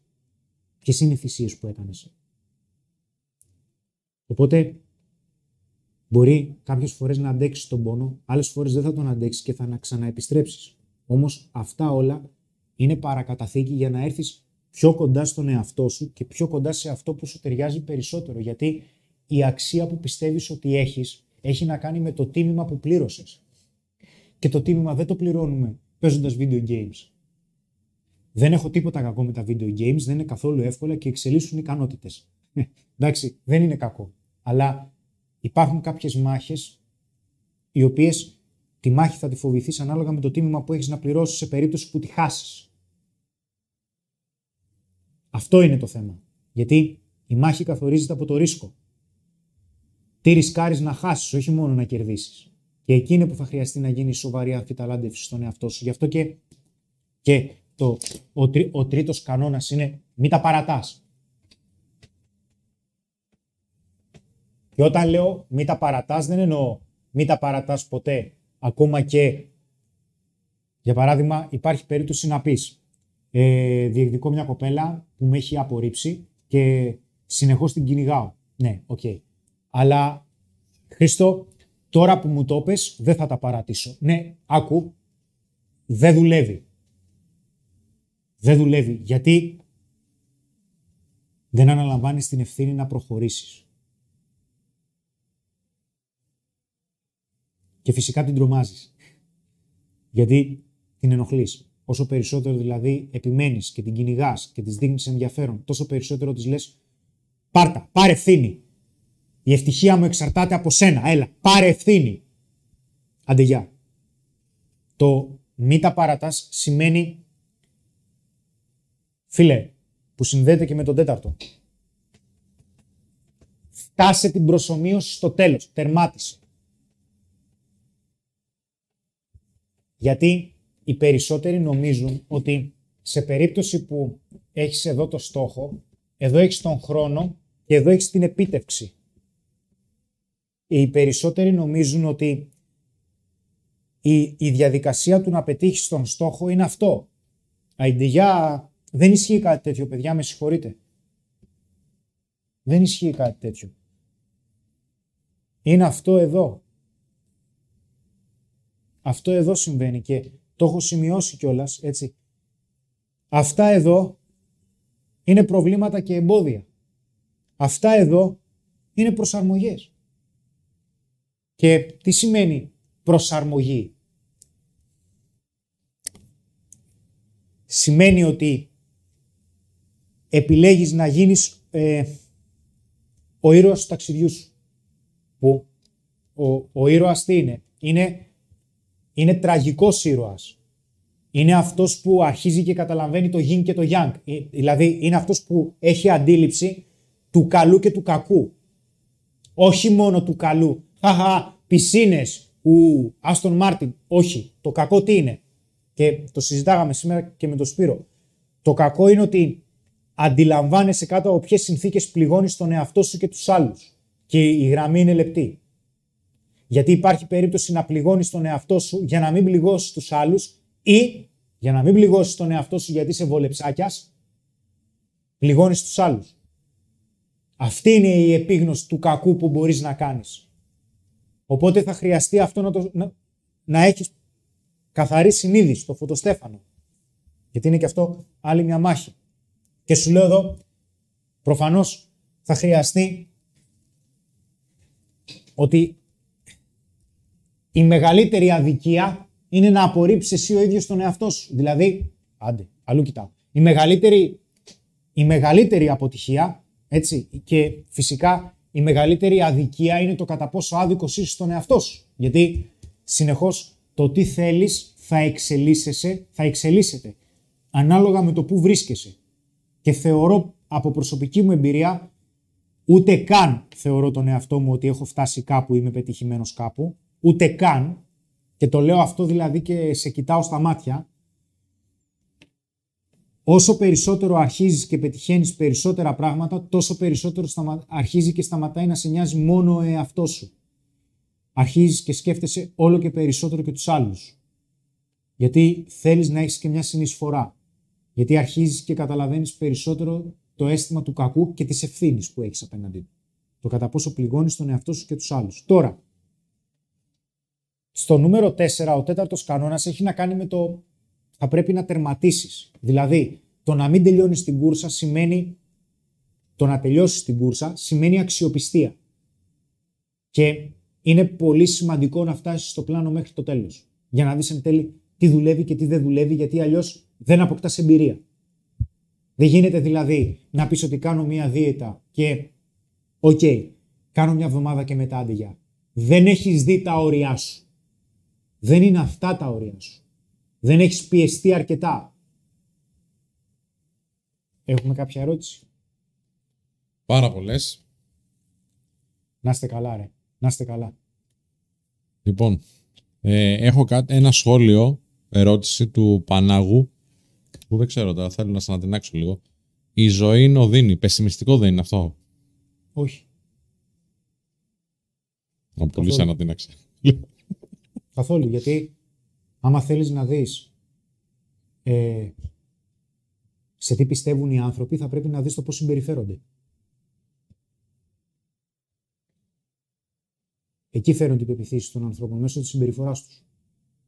Και οι περισσότεροι άνθρωποι συμπεριφέρονται λες και είναι σε πόνο. Και κατά πάσα πιθανότητα αυτό κρύβει μια αλήθεια. Υπαρξισμός. Όταν όλα σου πάνε χάλια, λέει ο Ηλίας Μιλιόρδος, και πιέζεσαι, με τι ψυχολογία τα αντιμετωπίζεις? Κάθεσαι και τα βάζεις κάτω και τα αναλύεις? Πώς ακριβώς το διαχειρίζεσαι αυτό? Είπα στην αρχή ότι αρχικά καταλαβαίνεις για ποιο λόγο κάποια πράγματα έχουν πάει χάλια. Και μετά αρχίζεις και πιάνεις ένα-ένα μικρά κομμάτια στους πιο σημαντικούς πυλώνες που έχεις εντοπίσει για να δεις τι μπορείς να βελτιώσεις.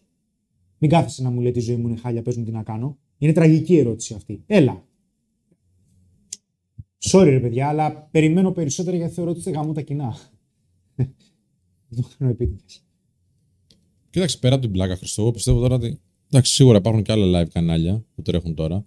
Αλλά ρε φίλε, αυτοί που ασχολούνται πραγματικά με την αυτοβελτίωση θα είναι εδώ τώρα. Ναι, ναι, να είναι καλά. Είναι.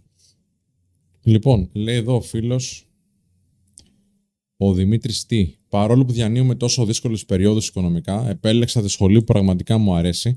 Αντί για την δυνατή σχολή εισαγωγικά που περνούσα, που μπορούσα να περάσω. Με σχεδόν σίγουρη επαγγελματική αποκατάσταση. Τι πιστεύετε? Πολύ καλά έκανες. Γιατί δεν ξέρεις αυτά την τέλειωνες στη σχολή, έτσι. Καλύτερα να ασχοληθείς με κάτι που σου αρέσει, γιατί μπορείς να γίνεις πραγματικά καλός σε αυτό, παρά να ασχοληθείς με κάτι που δεν σου αρέσει, γιατί θα πας στην ασφάλεια και να γίνεις μέτριος. Ο Pension Rockstar, επειδή μιλούσες για στόχους πριν, λέει: όταν κάνεις μια δουλειά που δεν σου αρέσει, αλλά πλέον είναι δύσκολο να αλλάξεις καριέρα, όταν ταυτόχρονα αυξάνονται και τα έξοδα της ζωής, πώς βάζεις το στόχο να εξελιχθείς για μία αύξηση. Εγώ θα σου πω. Σου πω εγώ. Το πιο σημαντικό είναι, φίλε, να έχεις υπόψη σου ότι πέραν του 8ωρου, 10ωρου που ασχολείσαι στην κύρια εργασία σου, υπάρχουν κάποιες άλλες ώρες που μπορείς να κάνεις άλλα πράγματα. Να κάνεις αυτά που σου αρέσουν και να βρεις τις δομές που είναι εύκολο να ψαχτείς για να κάνεις αυτές τις ώρες παραγωγικές ώστε να γίνουν το δεύτερο εισόδημά σου. Και όσο περνάει ο καιρός, να γίνεται ένα εισόδημα το οποίο μπορεί να συντηρήσει τους λογαριασμούς που έχεις, την οικογένειά σου και όλα αυτά, έτσι ώστε να μπορέσεις σιγά σιγά να φύγεις από την πρώτη σου δουλειά που δεν σου αρέσει. Ο σκοπός δεν είναι να κάνεις καλύτερα κάτι που δεν γουστάρεις, ο σκοπός είναι να κάνεις κάτι που γουστάρεις. Γιατί έτσι το κάνεις καλά. Έτσι κάναμε κι εμείς. Στο λέω δηλαδή εκ πείρας αυτό. Με πολύ πόνο, μας πήρε 3 χρόνια περίπου, πόσο μας πήρε 3 χρόνια, αλλά έγινε. Και κάποιες θυσίες σίγουρα. Τι γνώμη έχεις τον Jordan Peterson, λένε εδώ φίλοι. Κορυφή. Λοιπόν... Τώρα υπάρχουν πάρα πολλές ερωτήσεις, όπως του φίλου του Απόστολου Βαλάφα και άλλων ανθρώπων, που λένε πώς βρίσκεις το στόχο σου και το σκοπό σου. Δηλαδή, πώς μπορείς. Ναι. Αυτό, αν θες κάτι να πεις γι' αυτό.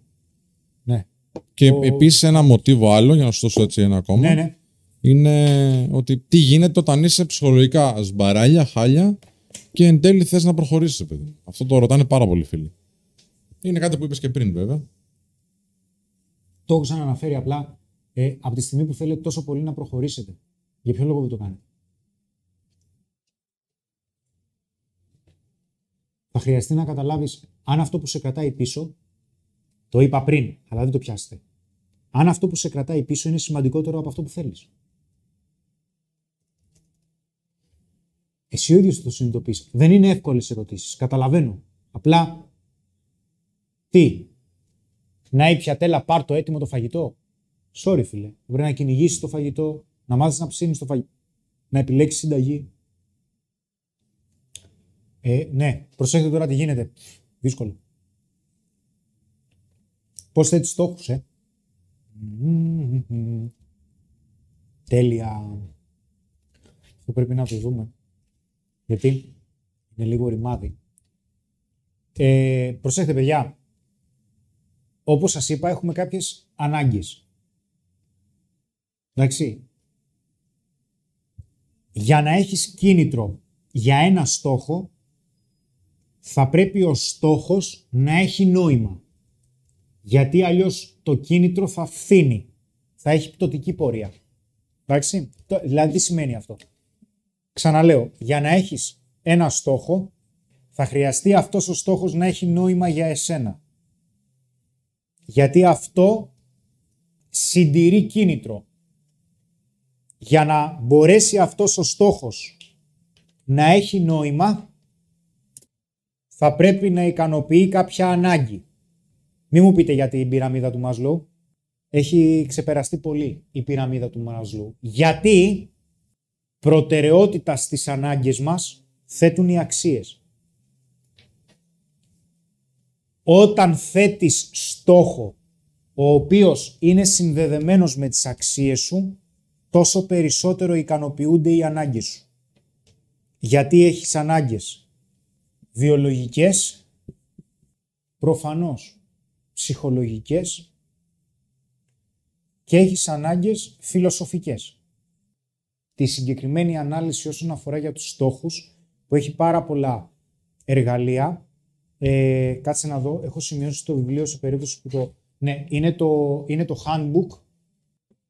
Είναι λίγο μεγάλο, αλλά είναι απλό, πιστεύω. Positive Psychology, μετράει.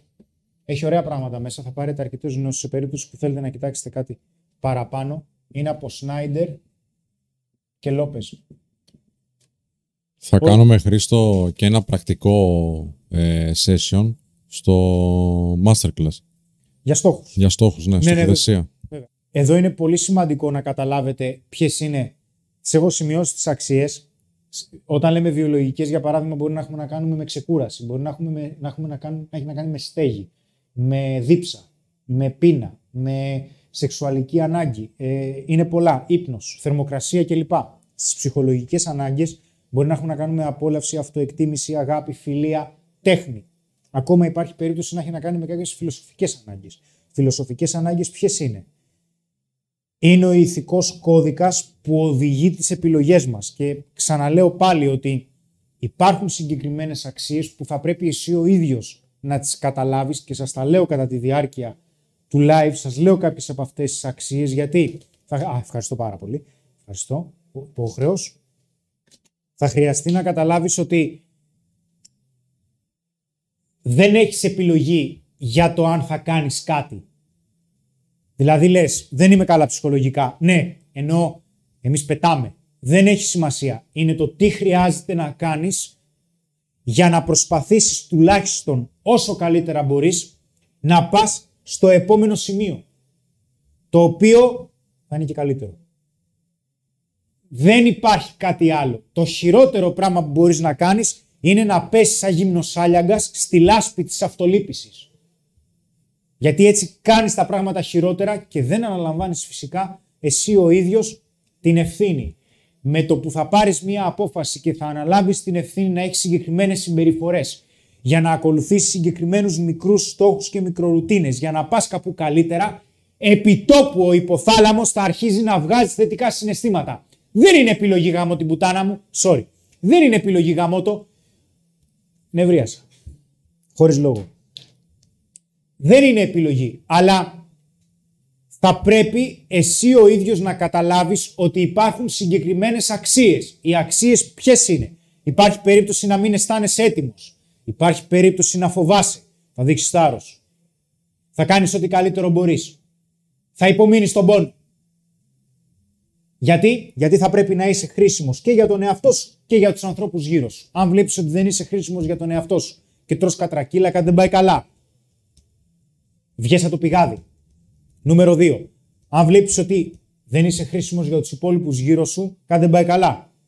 Τους κάνεις χειρότερους, τους ενοχλείς, τους προκαλείς δυσφορία, κάτι δεν πάει καλά. Είναι πάρα πολύ σημαντικό αυτό που σου λέω και ακόμα ένας από τους λόγους που έχουμε συναισθήματα είναι η κλωτσιά που τρώμε όταν δεν ακολουθούμε τις αξίες μας. Και αυτό το οποίο... Αυτό είναι τρομερό να φανταστείς ότι αυτό το έβγαλε, καλά, τρομερός επιστήμονας, ο Λοκ, το 1984 το είπε. Άντε γεια, ένα χρόνο μετά τη γέννησή μου. Δηλαδή υπάρχουν πολύ σοβαρές θεωρίες για αυτό. Ναι. Οπότε θα πρέπει να γνωρίζεις ότι αξίες, ανάγκη και στόχος συνδέονται για να συντηρούν το κίνητρο. Τότε ο στόχος έχει νόημα. Τότε θεωρείς ότι το φορτίο του πόνου που σηκώνεις έχει νόημα να το σηκώνεις. Γιατί ξέρεις ότι κατά πάσα πιθανότητα οδηγεί σε κάπου καλύτερα. Αν δεν είσαι βέβαια φορτίο ή βάρος σε άλλους ανθρώπους ή δεν τους ενοχλείς έτσι. Κάπου καλύτερα. Θα μου πεις πώς ξέρω ότι πηγαίνω κάπου καλύτερα έτσι. Αρχικά αποκτάς την ικανότητα να αναγνωρίζεις ότι μπορώ να ξεπεράσω κάποια εμπόδια. Αν βλέπεις ότι διαρκώς σε αυτό το πράγμα εμφανίζονται κόμποι και ότι κάτι δεν πάει καλά, ίσως θα χρειαστεί να κάνεις αναδιάταξη του πλάνου και να πας κάπου αλλού. It's okay. Δεν γίνεται όμως εσύ ο ίδιος να μπαίνεις στη διαδικασία και να λες: ωραία, που το είπε και ο Σπύρος, είμαι σε μια δουλειά που δεν μου αρέσει, ταυτόχρονα οικονομικά είμαι πάρα πολύ δύσκολα, είμαι πάρα πολύ μεγάλη σε ηλικία και δεν μπορώ να φύγω από τη δουλειά μου, ταυτόχρονα. Δεν γίνεται να κάνω και κάποια βελτίωση στη δουλειά μου, μα έχεις απορρίψει ήδη τον εαυτό σου. Και πολλές φορές έρχονται κάποιοι άνθρωποι στις συνεδρίες που κάνω για πώς να ξεπεράσω την πρώην. Ή θέλω την πρώην μου πίσω, ό,τι και να γίνει. Και είναι κάποιος άνθρωπος ο οποίος μου λέει: Χρήστο, πραγματικά θέλω να βρω λύσεις σε αυτό το θέμα γιατί δεν βλέπω κάποιο αποτέλεσμα. Και προσπαθώ να του πω κάποιες λύσεις και μου φέρνει αντίλογο. Ότι για ποιο λόγο η συγκεκριμένη λύση δεν θα δουλέψει. Και πολλές φορές φτάνω σε αυτό το σημείο και λέω: μισό λεπτάκι. Ήρθες για να διαπραγματευτούμε για ποιο λόγο δεν μπορεί να γίνει. Ήρθες για να σε πείσω για ποιο λόγο δεν μπορεί να γίνει. Εσύ ο ίδιος θα χρειαστεί να πείσεις τον εαυτό σου πώς μπορεί να γίνει και να δοκιμάσεις λύσεις. Δεν έχεις άλλη επιλογή. Αλήθεια δεν έχεις άλλη επιλογή. Σου λέει ο άλλος, ρε φίλε, ωραία. Πώς να φλερτάρω? Γιατί έχω άνθρωπο ο οποίος είναι πολύ φίλος και είναι στη Θεσσαλονίκη. Μου λένε, ρε φίλε, τώρα δηλαδή με αυτήν την κατάσταση που ήταν, πώς θα φλερτάρουμε? Ή δεν μπορούσαμε να βγούμε στα μπαρ, τώρα δεν μπορούμε να φλερτάρουμε και έξω στον δρόμο. Και του λέω, ναι, ενώ πριν ξεσκιζώσουν, δεν προλάβαινες. Ουρά, όπως το Ίκα. Όχι βέβαια. Απλά ψάχνουμε έναν λόγο να γκρινιάξουμε και καταλαβαίνω για ποιο λόγο γκρινιάζουμε, εντάξει, το καταλαβαίνω, γιατί θέλουμε με έναν τρόπο να αντιδράσουμε ασυνείδητα σε ένα μέρος μας το οποίο βρίσκεται σε απραξία και δεν κάνει κάτι. Βασικά εκνευριζόμαστε με κάτι εξωτερικό, γιατί μάλλον εκνευριζόμαστε με κάτι εσωτερικό. Θα χρειαστεί στο τέλος της ημέρας να γνωρίζεις ότι έκανες ό,τι καλύτερο μπορούσες, προσπαθώντας να βρεις λύση στο να πας κάπου καλύτερα. Δεν σημαίνει ότι είναι εύκολο και δεν σημαίνει ότι είναι εύκολες οι συνθήκες ή οι καταστάσεις. Ξαναλέω, παιδιά, δεν είμαστε εμείς σε σύννεφο. Εντάξει, τα ίδια σκατάτρωμε όλοι. Αλλά ναι, με θα πεις, ρε γάμο το, και τι θα γίνει με την οικονομία και πού πάμε. Θα σκεφτόμαστε κι εμείς αυτά. Δεν τα σκεφτόσαστε μόνο εσείς. Αλλά τι λέμε, θα χρειαστεί να μπούμε στη διαδικασία να κάνουμε κάτι. Γιατί καλύτερα να κάνουμε κάτι και να είναι λάθος, αλλά αν δεν κάνουμε κάτι, οι συνέπειες θα είναι πολύ χειρότερες. Πολύ χειρότερες οι συνέπειες. Πολύ χειρότερες. Φυσικά θα πρέπει να καταλάβεις ότι κάθε στιγμή που έχεις μια συμπεριφορά η οποία σε οδηγεί κάπου καλύτερα, έχεις και... Θα πάρουμε και κάποιο μοντέλο με εγκέφαλο εδώ πέρα, γιατί θέλω να σας κάνω κάποιες αναλύσεις στο μέλλον. Ναι, το συζητάγαμε με τον Κάζιο. Ενεργοποιούνται συγκεκριμένα τμήματα του προμετωπιαίου λοβού. Δεν φανταζόμουν ποτέ στη ζωή μου ότι θα μιλάω για νευρολογία στον έντι. Ποτέ. Δεν το πίστευα ποτέ στη ζωή μου αυτό θα συμβεί. Με συγκεκριμένες συμπεριφορές, δηλαδή όταν αρχίζεις και θέτεις στόχους και αρχίζεις και σχεδιάζεις πράγματα για το μέλλον και παίρνεις αποφάσεις, αρχίζουν και ενεργοποιούνται τμήματα του εγκεφάλου τα οποία είναι στο νεοφλοιό και αρχίζεις και παίρνεις έλεγχο. Με αποτέλεσμα ο συναισθηματικός εγκέφαλος και κάποια αρνητικά συναισθήματα τα οποία σου σκάνε από την αμυγδαλή, από τα αμυγδαλικά τμήματα, ή αρχίζουν και απενεργοποιούνται και αρχίζουν και ενεργοποιούνται ντοπαμινικά συστήματα. Αρχίζεις και αισθάνεσαι καλά, γιατί, πώς να σου το πω πολύ χοντρά, ο εγκέφαλος σου γνωρίζει ότι κάνεις κάτι. Αν συνεχώς αντιδράς, ο εγκέφαλος αρχίζει και σου φρενάρει και κλωτσάει ακόμα περισσότερο. Αυτό που σου λέω δεν είναι επιλογή. Από τη στιγμή που θα μπεις στη διαδικασία να το κάνεις, θα αρχίζεις να αισθάνεσαι διαφορετικά. Δεν έχει σημασία τι λες. Δεν έχει σημασία. Βάλε ένα πολύ μικρό βήμα. Ωραία. Μετά κάνε κάτι άλλο. Μετά κάνε κάτι άλλο. Δεν έχει σημασία πόσο καιρό θα πάρει το κάθε βήμα. Πιέσου λίγο για να πας στο επόμενο. Μην πας όμως στο 0. Το 0 είναι πολύ επικίνδυνος αριθμός. Γιατί σημαίνει ότι δεν υπάρχει κάτι άλλο να πας, να κάνεις, και ότι δεν υπάρχει και πιο χαμηλό σημείο για να φτάσεις. Έχουμε ερωτήσεις? Έχουμε. Ναι, να σου δώσω έτσι λίγο χρόνο να πάρεις μια ανάσα, να πιεις και μια γουλιά χυμό. Στην υγεία σας. Στην υγεία σου. Να πούμε ότι την Δευτέρα την προηγούμενη βγάλαμε ένα πολύ ωραίο βίντεο, το οποίο πάει σφαίρα στο YouTube. Το απλά και ανδρικά με τον Μάικιους, που ήταν εξαιρετική κουβέντα. Τσεκάρετε το, φίλοι. Την Δευτέρα στις 5 η ώρα που έρχεται βγάζουμε το δεύτερο επεισόδιο της σεζόν του απλά και ανδρικά, που είναι με τον Τέρι Χατζερεμία, High Performance και Online Business Coach. Είναι εξαιρετικά ενδιαφέρουσα κουβέντα. Το Σάββατο στις 3 η ώρα βγάζουμε ένα πολύ ωραίο motivation, πολύ πολύ δυνατό βίντεο με τον Θέμη. Τώρα, για τους φίλους που μπαίνετε στο Academy, το έχουμε ανανεώσει, παιδιά, το Academy. Όσοι είστε στο παλιό, καλέστε μας στο 225-25-900 να σας κάνουμε δώρο να μπείτε στο καινούριο. Έχουμε κάνει μια πολύ πολύ καλή δουλειά εκεί πέρα, μια πολύ μεγάλη επένδυση, γιατί είδαμε ότι οι άνθρωποι το στήριξαν, εσείς δηλαδή το στηρίξατε, και επειδή έρχεται και καραντίνα, μάλλον, καλό είναι να έχουμε κάτι να βλέπουμε. 4-3 εκατομμύρια ευρώ χαλάσαμε για να φτιαχτεί αυτή η πλατφόρμα, παιδιά. Λοιπόν, Bill Gates μέσα, όχι Bill Gates. Ο Χρήστος Έχει βγάλει εκεί 2 δωρεάν σεμινάρια. Αν δεν χρειάζεται να επενδύσετε χρήματα, μπαίνετε, γράφεστε και τα βλέπετε δωρεάν. Τώρα, αν κάποιος θέλει να αναβαθμίσει και να δει και τα υπόλοιπα, που είναι καμιά 30, είναι πολλά καινούρια, μπορείτε πολύ εύκολα να το κάνετε μέσα από το academy.menofstyle.gr. Ναι, παιδιά, βλέπετε τα 2 δωρεάν σεμινάρια, στα οποία είναι πραγματικά πολύ δυνατά σεμινάρια. Ξέρετε ότι εγώ δεν κάνω βλακίες. Δεν θεωρώ ότι αν ένα σεμινάριο είναι δωρεάν, δεν θα δώσουμε αξία. Ξέρετε πολύ καλά τι λέω. Κάνετε μετά μια μηνιαία συνδρομή και αν βλέπετε ότι δεν σας κάνει, ρε παιδιά, κάνετε και μια τρίμηνη. Λοιπόν.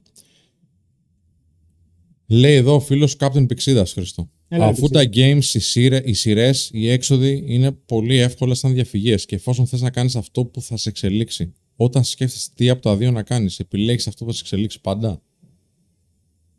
Ναι, απλά ξεκουράζεσαι κιόλας. Ναι, βέβαια. Από κάποιο σημείο και μετά αρχίζει και γίνεται θυστικό και αρχίζει και αξιολογείς πολύ αυστηρά το χρόνο σου και λες ότι ξέρεις κάτι. Ναι, αυτό έχει πόνο, προφανώς έχει κόστος, γιατί κατάλαβα τι λες, αλλά ταυτόχρονα δεν χρειάζεται να είσαι μόνο στη μια πλευρά. Θα χρειαστεί να ακολουθήσεις ένα πρόγραμμα. Δεν φαντάζεσαι πόσο σημαντικό είναι το πρόγραμμα στη ζωή σου. Είναι πάρα πολύ σημαντικό. Παίξε μια ώρα video games, δεν ξέρω τι θα κάνεις. Δες 2 ώρες στους φίλους σου, ok. Και προγραμμάτισε τις ώρες σου. Μπορεί να χρειαστεί να μελετήσεις. Θα προγραμματίσεις να μελετήσεις 3-4 ώρες, ok. Πολύ δύσκολο. Πολύ δύσκολο. Πεις, ok, 4 ώρες αποκλείεται. Εγώ αρχίζω και μετράω προβατάκια στις 2 ώρες. Πάρα πολύ ωραία. Βάλεις στόχο 1 ώρα. Και μετά από λίγες μέρες, τότε βάλεις στόχο 1,5 ώρα. Και μετά από λίγες μέρες, αφού θα μπορείς να είσαι παραγωγικός στη 1,5 ώρα, βάλεις στόχο 2 ώρες. Αυτό εννοώ ότι θα βάλεις μικρούς στόχους και προφανώς θα αρχίζεις να καταλαβαίνεις και ποια είναι τα benefits, τα πλεονεκτήματα βέβαια του να διαβάσεις για παράδειγμα 4 ώρες. Αλλά προφανώς και έχει πλεονεκτήματα να πας και 1 ώρα να παίξεις video games. Γιατί όχι? Ας πούμε, εγώ δεν το έχω. Αλλά γιατί να μην δεις μια ταινία, ας πούμε, που σου αρέσει. Θα δεις μια ταινία που σου αρέσει 1-2 ώρες. Ή θα δεις και τους φίλους σου. Φυσικά αυτό έχει να κάνει και με τις ευθύνες, έτσι. Γιατί όσο πιο ψηλά ανεβαίνεις στην κλίμακα της επιτυχίας, κάποιες ευθύνες δεν θα τις επιλέγεις, θα έρχονται και θα σου χτυπάνε την πόρτα και θα σου λένε άνοιξε τώρα, γιατί δεν είναι επιλογή για το αν θα κάνεις κάτι για αυτό ή όχι. Κάποια πράγματα θα χρειαστεί να τα αντιμετωπίσεις. Τι νομίζεις, ότι εμείς τα Σαββατοκύριακα καθόμαστε και βλέπουμε ταινίες και αράζουμε σε καναπέδες? Δεν ισχύει κάτι τέτοιο. Ισχύει. Αλλά ενώ το κάνεις, υπάρχει περίπτωση να σκάσεις το τηλέφωνο και να σου πει: ξέρεις κάτι, όλα γκρεμίζονται, φιλέ. Ο ένας συνεργάτης έγινε αυτό, με τον άλλο το συνεργάτη έγινε εκείνο. Υπάρχει περίπτωση αυτό να μην δουλεύει. Αλλάζουν τα ωράρια για το πώς θα βγαίνουμε έξω. Θα χρειαστεί να κάνεις ρυθμίσεις. Και εσύ τι θα πεις? Sorry, φίλε, βλέπω την ταινία. Τα λέμε. Θα μου πεις: οκ, αλλά είναι αυτό ζωή? Αν δεν μπορώ να απολαύσω μια ταινία, υπάρχει περίπτωση εκείνη τη στιγμή να μην μπορέσεις να απολαύσεις μια ταινία. Αλλά το θέμα είναι το τι θα μπορέσεις να προσφέρεις αν αναλάβεις την ευθύνη να βοηθήσεις. Γιατί εκείνη τη στιγμή η αξία που προσφέρεις σε αλλάζει. Λέω ερωτήσεις, να πω έτσι στους ανθρώπους που μας βλέπουν. Λέω ερωτήσεις που έχουν κάποια συνάφεια με το θέμα. Τώρα κάποιες ερωτήσεις του στυλ πώς τη ζητάω ραντεβού και τα λοιπά δεν τις αναφέρουμε σε αυτό το live τουλάχιστον, παιδιά. Κάντε subscribe, σε κάποια άλλα θα τα συζητήσουμε. Πώς τη ζητάς ραντεβού? Ναι.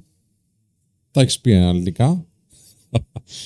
Λοιπόν, ο Χάμεσος έχει μια πολύ ωραία ερώτηση.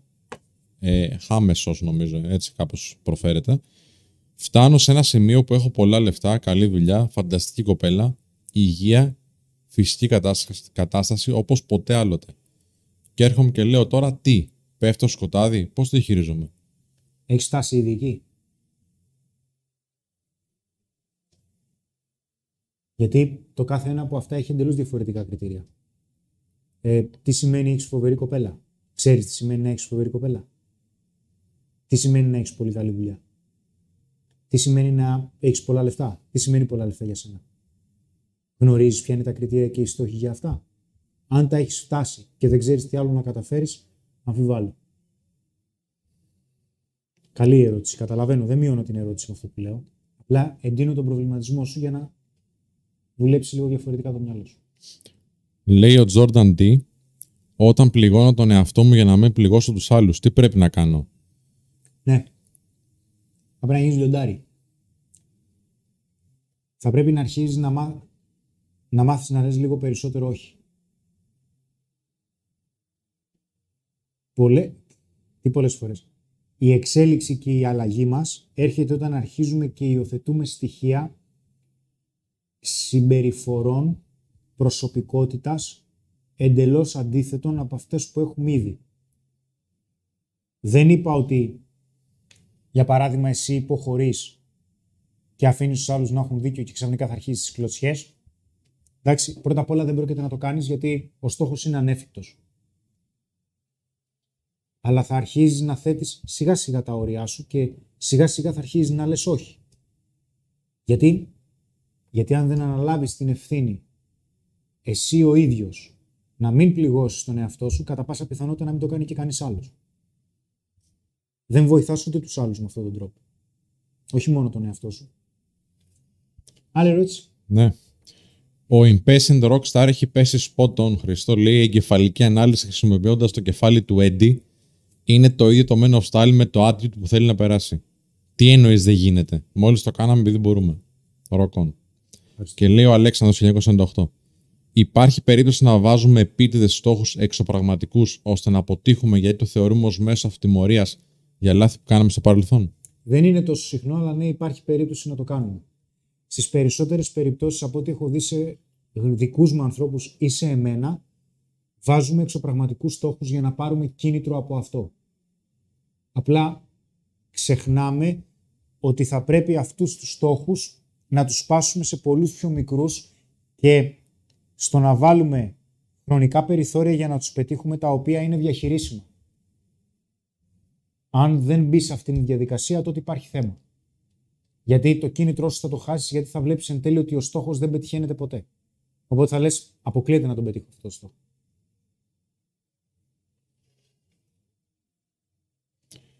Λέει ο φίλος ο Τζον Ρομοσός. Εντάξει, τώρα είναι λίγο μεγάλη κουβέντα.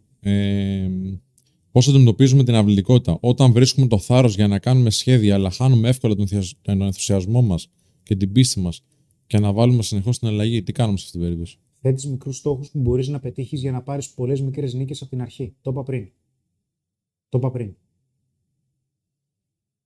Αλλά υπάρχει περίπτωση ο συγκεκριμένος στόχος να μην τον θέλεις τόσο πολύ. Ο DNM λέει, γιατί η ζωή μας να έχει νόημα για εμάς, γνωρίζοντας ότι η ζωή είναι μια οδύνη? Γιατί το νόημα δεν έρχεται από το «τα έχω όλα».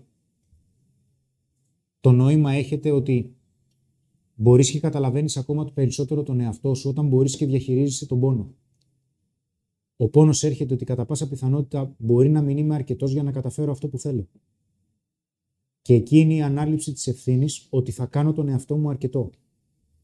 Θα φτιάξω δηλαδή συγκεκριμένες ικανότητες σταδιακά για να γίνω αρκετός για να μπορέσω να καταφέρω αυτό που θέλω. Και σε περίπτωση που εμφανίζονται εμπόδια τα οποία πραγματικά είναι ανυπέρβλητα, επανεξετάζω το πλάνο. Γιατί υπάρχει περίπτωση να οδηγούμε στην καταστροφή.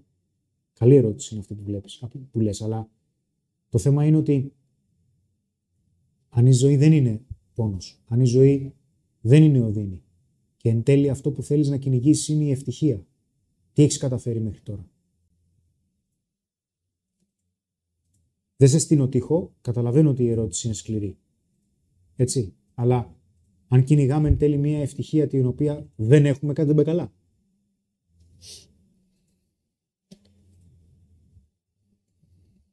Λέει ο Χρήστος Καραπατάκης. Περιγράψτε μας τη δική σας προσπάθεια όταν είχατε δουλειά και παράλληλα χτίζατε το Men of Style.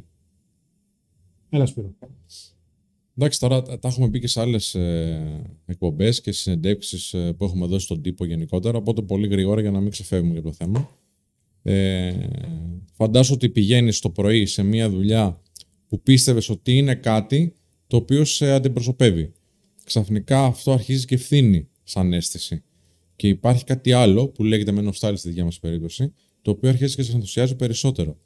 Και πρέπει να πας 9 to 5, 9-5 δηλαδή στην κανονική σου δουλειά και αργότερα 5-6 τέλος πάντων με 9 ή 10 ή 12 όποτε, όσο χρειαζόταν να δουλεύεις σε κάτι άλλο το οποίο και σου ρουφάει πάρα πολύ ενέργεια γιατί πρέπει να γίνεις σε ψηλό επίπεδο, γιατί είναι κάτι ολοκαίνουργιο και πρέπει ο κόσμος να το αγαπήσει, αλλά παράλληλα σου δίνει και ενέργεια γιατί είναι κάτι που πραγματικά αγαπάς.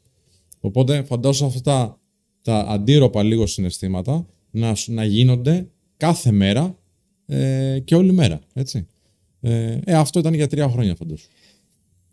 Μετά από ένα σημείο που άρχισε το Men of Style με την βοήθειά σας να γίνεται αρκετά μεγάλο, έφευγε λίγο το μυαλό από την πρώτη δουλειά και άρχισε να πηγαίνει σχεδόν αποκλειστικά στο Men of Style. Μέχρι που δεν είχαμε πια δικαιολογία γιατί ήταν τόσο μεγάλο που μπορούσαμε να συντηρήσουμε αξιοπερπώς τέλος πάντων τον εαυτό μας και τους ανθρώπους μας και το προσωπικό μας και όλες τις ανάγκες που έχει όλη αυτή η προσπάθεια που βλέπετε εδώ. Λοιπόν, νομίζω σου απάντησα φίλε. Αλλά μπορούμε να τα πούμε και πιο αναλυτικά σε ένα άλλο, ας πούμε, live, ίσως και σε ένα απλά και ανδρικά. Είναι τεράστια προσπάθεια, αλλά είναι προσπάθεια η οποία εν τέλει σε βάζει σε έναν δρόμο ο οποίος είναι σίγουρα απολαυστικός. Ο Ρέσι λέει, αν πιστεύει κανείς ότι η ζωή είναι οδύνη, χωρίς να έχει κάποιο ιδεατό τέλειο πρότυπο, σε εισαγωγικά Θεό, σε παρένθεση Θεό, που αντιπροσωπεύει το καλό και την μη οδύνη, πώς μπορεί να πάθει κατάθλιψη? Αν δεν γίνεται να πάθεις κατάθλιψη, αν εσύ ο ίδιος αποφασίζεις να αναλάβεις την ευθύνη να κάνεις τη ζωή σου καλύτερη, γιατί επιτόπου τοποθετείς νευρολογικά ένα μέλλον. Πηγαίνεις προς τα κάπου. Και θα πρέπει να ορίσεις ένα σκοπό, ότι πηγαίνω εκεί για αυτόν τον λόγο.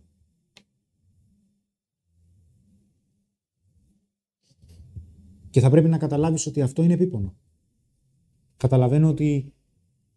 Καταλαβαίνω γιατί κλωτσάτε σε αυτό που είπα. Το καταλαβαίνω απόλυτα. Είμαι πολύ μαζί σας σε αυτό.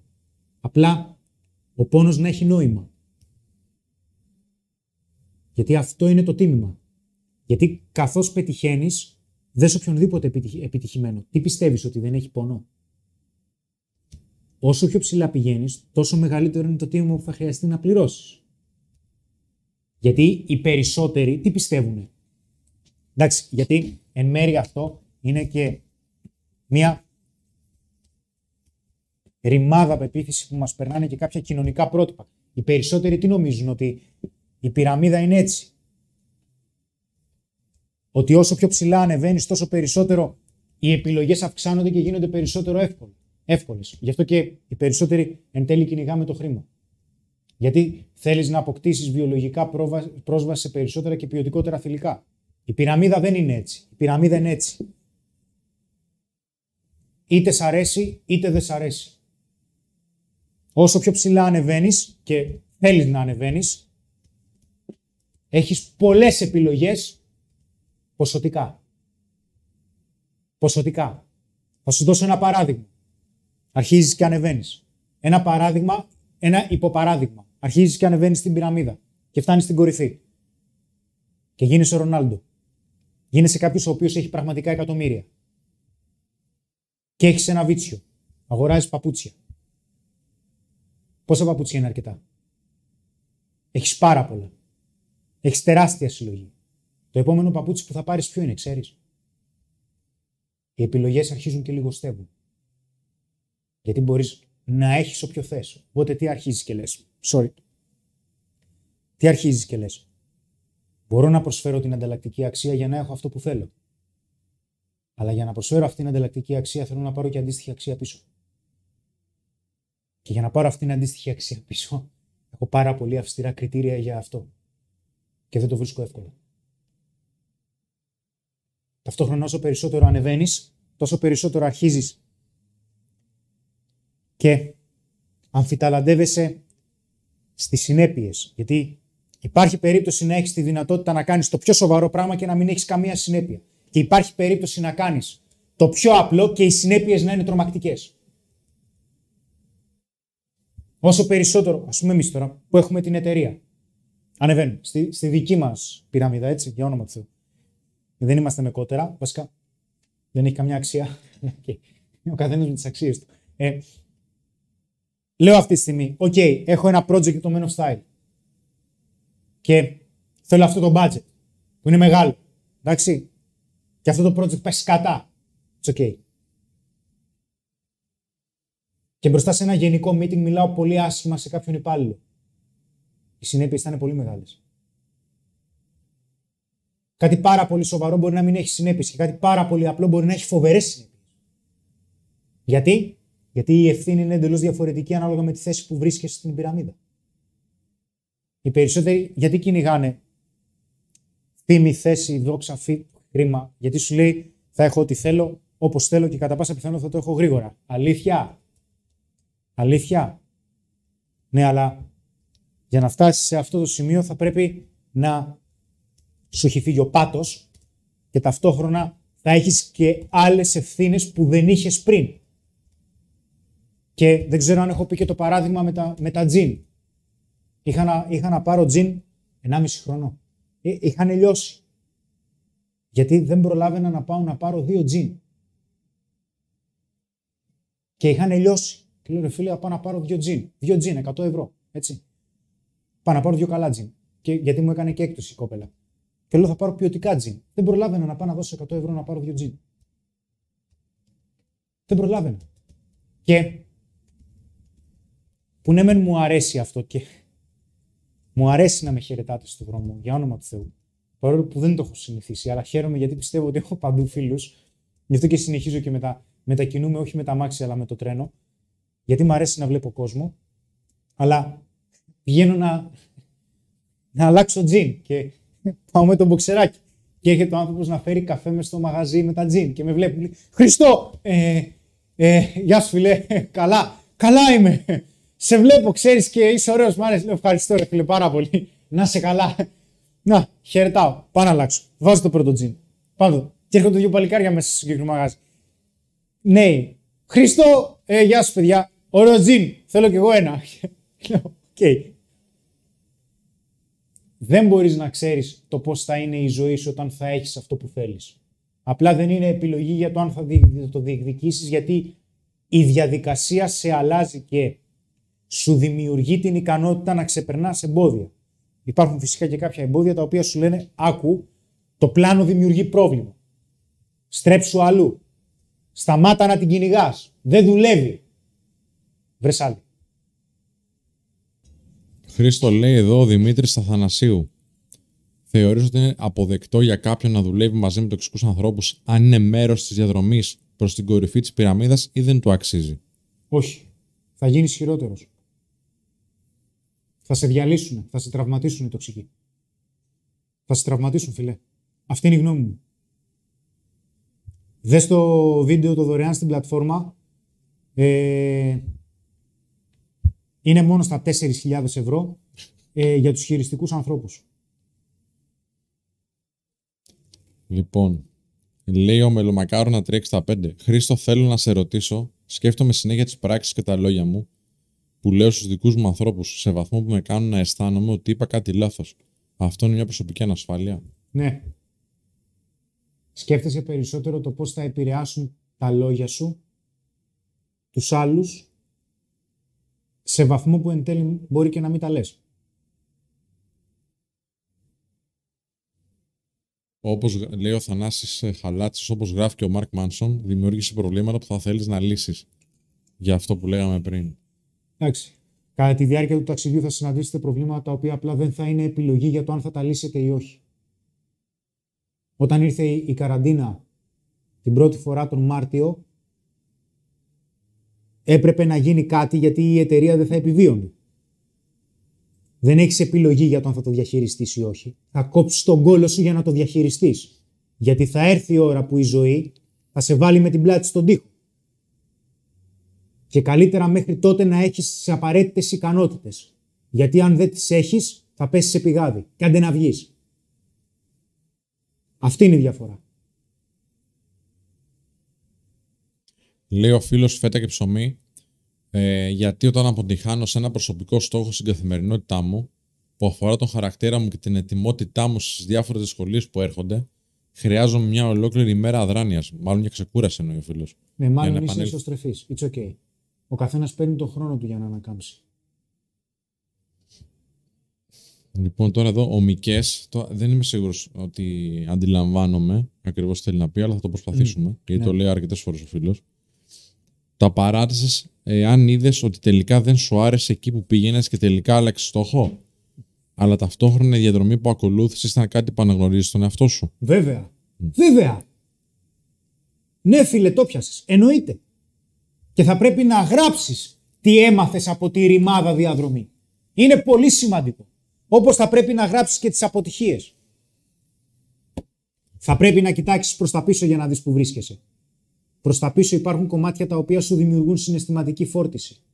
Αν δεν μάθεις το μάθημα, αν δεν καταλάβεις το μάθημα που πήρες, θα μείνουν κόμποι, θα μείνουν τραύματα. Είναι σημαντικό. Αλλά το ότι κάποια πλάνα δεν δούλεψαν είναι εμπειρία. Είναι γνώση. Υπάρχει περίπτωση εκείνη τη στιγμή να λες, ξέρεις κάτι. Ναι, υπάρχουν κάποιες ικανότητες που εν τέλει γαμώ το σπίτι μου, πρέπει να τις μάθω. Sorry και για τη γλώσσα. Υπάρχουν κάποιες ικανότητες που πρέπει να τις δουλέψω. Τι λέω πάντα. Έρχεται κάποιος άνθρωπος και μου λέει: θέλω να γίνω καλύτερος στο φλερ. Πάρα πολύ ωραία. Πού πάω, εξαρτάται τι θέλεις. Θέλω να μπορώ να γνωρίζω γυναίκες, να μιλάω, να φλερτάρω, να δημιουργώ έλξη, να ανταλλάζω τηλέφωνο με μία άγνωστο οπουδήποτε και αν βρίσκεται και στη συνέχεια να βγαίνω ένα ραντεβού και να μην τα κάνω μαντάρα. Αλλά και όταν κάνω μία σχέση, πάλι να μην είμαι σκατά. Τέλεια. Ξεκίναμε bootcamp. Ναι, οκ. Okay. Και αρχίζει και μιλάει. Και έχει τα χέρια εδώ. Όπα, φιλέ, αυτό δεν είναι φλερτ. Sorry. Αυτό είναι επικοινωνιακή δεξιότητα. Δεν θα σου μάθω να μπουσουλάς. Συγγνώμη. Για τον κόσμο τον κοιτάω στα μάτια. Δεν λέω παπαριές. Αν δεν μπορείς να χτίζεις εμπιστοσύνη, αν δεν μπορείς να βρίσκεσαι σωστά σε ένα χώρο, ποια έλξη. Δούλεψε επικοινωνιακές δεξιότητες άμα θέλεις να γίνεις καλύτερος με τις γυναίκες. Είναι τόσο απλό. Αν δεν έχεις βασικές επικοινωνιακές δεξιότητες και ενώ μιλάς, για παράδειγμα, κοιτάς κάτω, ψάχνεις το κέρμα, κάνεις τεράστιες παύσεις. Δεν έχει να κάνει με το φλερτ. Έχει να κάνει με επικοινωνιακή δεξιότητα. Πρέπει να μάθεις να μιλάς περισσότερο με τον κόσμο. Γιατί αλλιώς δεν θα μπορέσεις να μιλήσεις με τη γυναίκα που σου αρέσει. Θα πέσει γενικώς. Και μετά άντε γεια. Πού να διεκδικήσεις μετά να της πεις: άκου, να σου πω, επειδή τα λέμε πάρα πολύ ωραία, πάμε να πιούμε και ένα καφέ μισή ώρα. Θα περάσουμε ακόμα καλύτερα. Και θα σου πει εκείνη: ξέρεις κάτι, μπας. Ναι, μωρέ, έχεις δίκιο. Καλύτερα να πιούμε ένα milkshake. Έλα, πάμε, μισή ώρα είναι. Εκείνη τη στιγμή για να μπορέσεις να το διεκδικήσεις μία-δύο, τι χρειάζεται. Χρειάζεται να έχεις επικοινωνιακή δεξιότητα, χρειάζεται να έχεις ετυμολογία. Η ετυμολογία τι είναι? Ανάγνωση μοτίβων. Pattern recognition στον εγκέφαλο. Για ποιο λόγο είναι ανάγνωση μοτίβων? Γιατί σημαίνει ότι έχεις κάνει πράγματα στο παρελθόν, τα έχεις κάνει σκατά και εκείνη τη στιγμή τι συμβαίνει? Το μυαλό μαθαίνει γιατί χρησιμοποιείς τη μνήμη. Απλά δεν τα παρατάς. Πηγαίναμε παλιά που ήμουνα το τούβλο. Έτσι. Μεγαλύτερο τούβλο δεν νομίζω να έχει ξαναυπάρξει στην ιστορία. Πηγαίναμε σε δύο γυναίκες. Γεια σας, κορίτσια. Ναι, γεια σας. Γεια σας, κορίτσια. Ξανά. Ωραία, πούς τη λέω. Πω, Χριστέ μου, δεν είναι δυνατόν να είμαι τόσο στόκος. Ξανά. Γεια σας, κορίτσια. Να, ξέρετε, σας είδα και ήθελα να σας γνωρίσω. Ξέρεις, περιμένουμε παρέα. Γεια σας, κορίτσια. Πάμε πάλι. Δεν υπάρχει περίπτωση, θα πεθάνω χωρίς σεξ. Παρθένος. Τέλος πάντων. Ξαναπάμε. Γεια σας, κορίτσια. Ναι, σας είδα και θέλω να σας πω ένα για να γνωριστούμε. Ναι, για, περιμένουμε παρέα. Καλά, κορίτσια. Και κάποια στιγμή τι λες? Οκ. Αν έρθει η απόρριψη, μπορώ να τη διαχειριστώ. Και τότε κάτι αλλάζει στο μυαλό και αρχίζεις και γίνεσαι περισσότερο ετοιμόλογος. Γεια σου, κορίτσια. Σας είδα και θέλω να πω ένα για να γνωριστούμε. Ναι, ξέρεις, περιμένουμε παρέα. Μόλις ήρθε. Σου λένε, ξέρεις κάτι? Άστο, οκ. Να είστε καλά. Καλό βράδυ. Και τι λες? Οκ. Έκανα ό,τι καλύτερο μπορούσα. Αν με έβλεπα σε βίντεο θα μου άρεσε. Δεν ήθελαν. Περιμένουν όντως παρέα. Μπορεί να περιμένουν τις σχέσεις τους. It's okay. Από το να κάθεσαι και να τις βλέπεις όλη μέρα, όλο το βράδυ, άντε γεια. Θα πας σπίτι σου και ξέρεις τώρα. Τσόντες με θυμό. Έχουμε ερωτήσεις που δεν το βουλώνω με την καμία πάλι σήμερα. Ναι, θα σου πω το εξής. Αρχικά με ρωτάνε για το Digital Academy εδώ, φίλοι. Το καλύτερο πρόγραμμα που βγήκε. Η νούμερο 1 διαδικτυακή πλατφόρμα εκμάθησης πάνω στην αυτοβελτίωση και το φλερτ που δημιουργήθηκε ποτέ σε όλο το σύμπαν. Να πούμε ότι μπορεί να μπει όποιος θέλει από οποιαδήποτε συσκευή θέλει, γιατί ρωτάει εδώ ο Απόστολος Βαλάφας. Και επίσης να πούμε, παιδιά, ότι σε όσους φίλους έχουν πάρει κάποιο πρόγραμμα, Bootcamp, Academy, το Masterclass τώρα των επικοινωνικών δεξιοτήτων, δίνουμε δωρεάν πρόσβαση στο Digital Academy.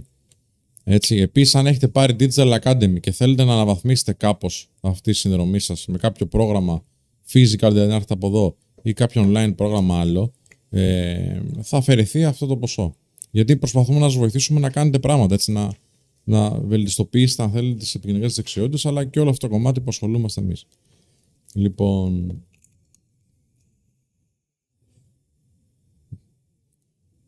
Ο Σπύρος λέει: «Καλησπέρα, Χρήστο.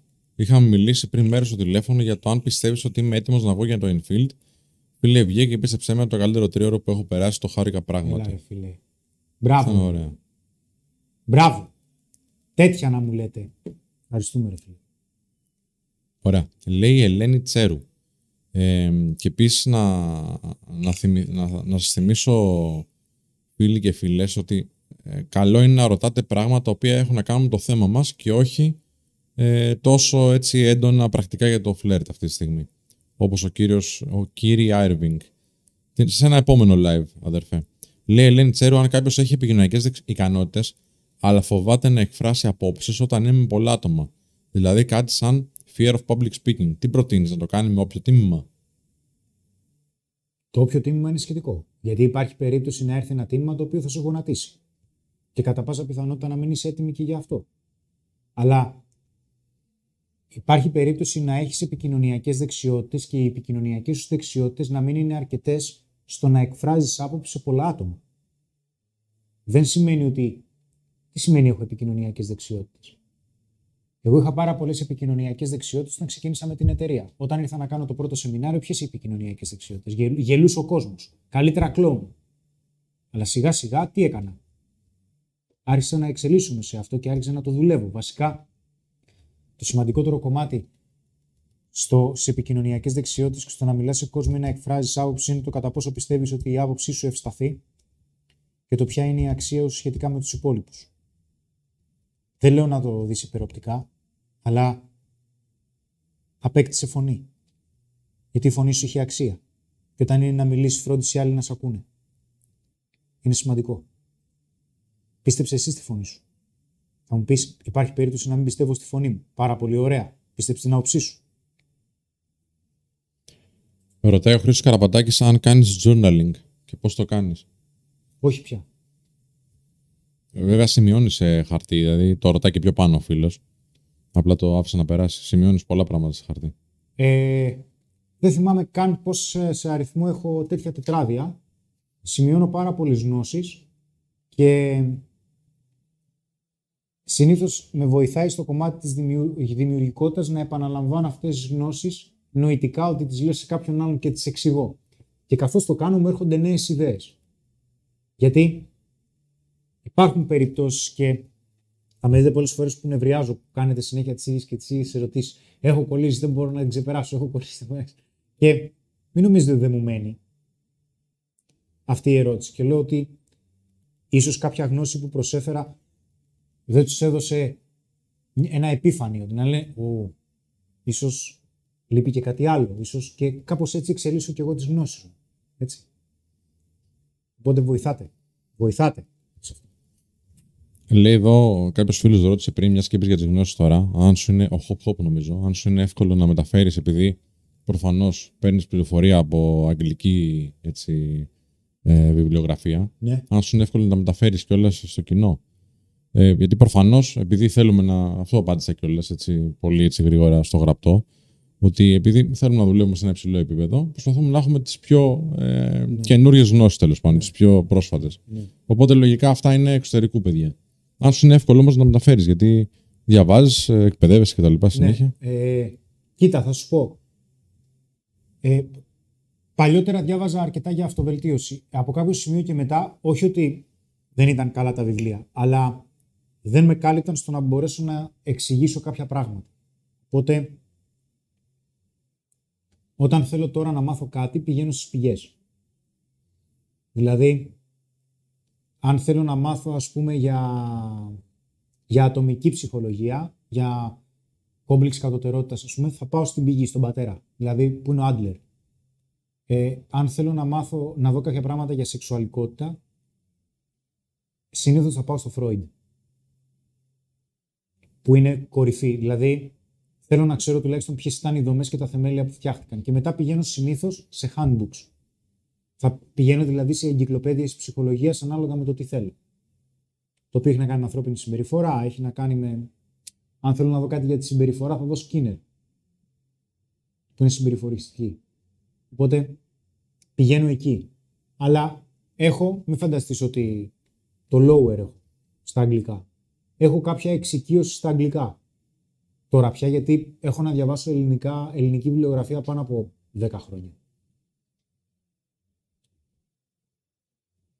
Το Behave που έγραψα είναι γαμό. Δες το. Λέει ο Αλέξης The Wolf, κάποιος που έχει επικοινωνιακές δεξιότητες, αλλά όταν μιλάει με κοπέλες, ενώ εκφράζει τις προθέσεις του, δεν επικοινωνεί συναισθήματα. Αυτόν καθιστά αδύναμο. Και αν ναι, πώς μπορεί να το βελτιώσει? Όχι, δεν σε καθιστά αδύναμο, αλλά το αν θέλεις να μεταφέρεις συναισθήματα συνήθως γίνεται από τη γλώσσα σώματος. Για να μεταφέρεις συναισθήματα θα πρέπει εσύ ο ίδιος να αποκτήσεις αυτεπίγνωση του πώς αισθάνεσαι. Και το πώς εσύ ο ίδιος αποφασίζεις μέσω της γλώσσας σώματός σου να μεταφέρεις ένα συναίσθημα. Δηλαδή, αν αυτή τη στιγμή θέλω να μεταφέρω το συναίσθημα του ενθουσιασμού, δεν μπορώ να σου μεταφέρω το συναίσθημα του ενθουσιασμού και να σου πω λοιπόν. Άκου να δεις. Όταν εκφράζεις προθέσεις, θα εκφράζεις ενθουσιασμό. Θα πεις, κατά πάσα πιθανότητα είναι βλαμμένος ο άνθρωπος. Δεν κάνει. Λοιπόν, όταν λοιπόν θέλω να σου μεταφέρω ενθουσιασμό, δεν μπορώ να είμαι εδώ πέρα λες και σου κρατάω μούτρα ή με έχεις βάλει τιμωρία. Θα χρειαστεί η γλώσσα σώματός μου να αρχίζει να ανεβαίνει, θα χρειαστεί η τονικότητά μου να αρχίζει να ανεβαίνει, θα χρειαστεί να είμαι περισσότερο χαμογελαστός, περισσότερο εκφραστικός και αρχίζω και σου μεταφέρω έναν ενθουσιασμό ο οποίος σε παρασύρει. Άρε. Ο Σωτήρης το Ρωσιάν. Καλησπέρα παιδιά. Μόλις μπήκα, είναι εύκολο εάν μπορείτε να αναφέρετε ξανά δύο λόγια για το Masterclass. Oh. Masterclass. Δύο λόγια είπα. Άμα έχεις χιούμορ, έλα κρύο ήταν. Λοιπόν, αδελφέ άκου. Για εμάς, το top είναι επικοινωνιακές δεξιότητες, είναι επικοινωνία. Το είπα στην αρχή. Το πώς επικοινωνούμε με τον εαυτό μας και το πώς επικοινωνούμε με τους άλλους. Γιατί αυτό χρειάζεται πραγματικά ικανότητες. Και αποφασίσαμε να φτιάξουμε ένα πρόγραμμα το οποίο φανταζόμασταν πάντα έτσι, να είναι σαν φροντιστήριο. Δηλαδή, κάθε δεύτερη Πέμπτη να έχουμε και ένα σεμινάριο. Με κάποιον διαφορετικό coach και έτσι. Πλαισιώθηκε και με τους coach που έχουμε στο Men of Style, αλλά έχουμε φέρει και συγκεκριμένο άνθρωπο, μια συγκεκριμένη εκπαιδεύτρια, η οποία ειδικεύεται σε επαγγελματικό περιβάλλον, δηλαδή σε αυστηρό περιβάλλον, σε soft skills και social skills. Οπότε, κάθε δεύτερη Πέμπτη έχουμε σεμινάριο το οποίο έχει να κάνει με το φλερτ, το οποίο διαφοροποιείται κιόλας από τα σεμινάρια που κάνουμε οι ίδιοι, γιατί πάρα πολλοί άνθρωποι που έχουν κάνει κάποιο πρόγραμμα μαζί μας έχουν πάρει το masterclass γιατί μας εμπιστεύτηκαν και να είναι καλά οι άνθρωποι, γιατί εκείνοι μας βοηθάνε, έτσι, εκείνοι βοηθάνε το most πραγματικά.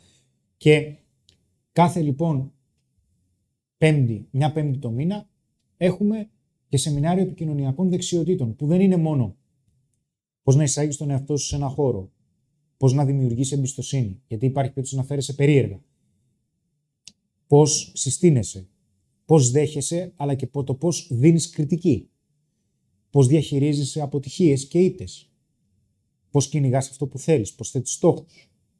Είναι πολύ πλήρες και κρατάει από 3 μήνες μέχρι 3 δεκαετίες.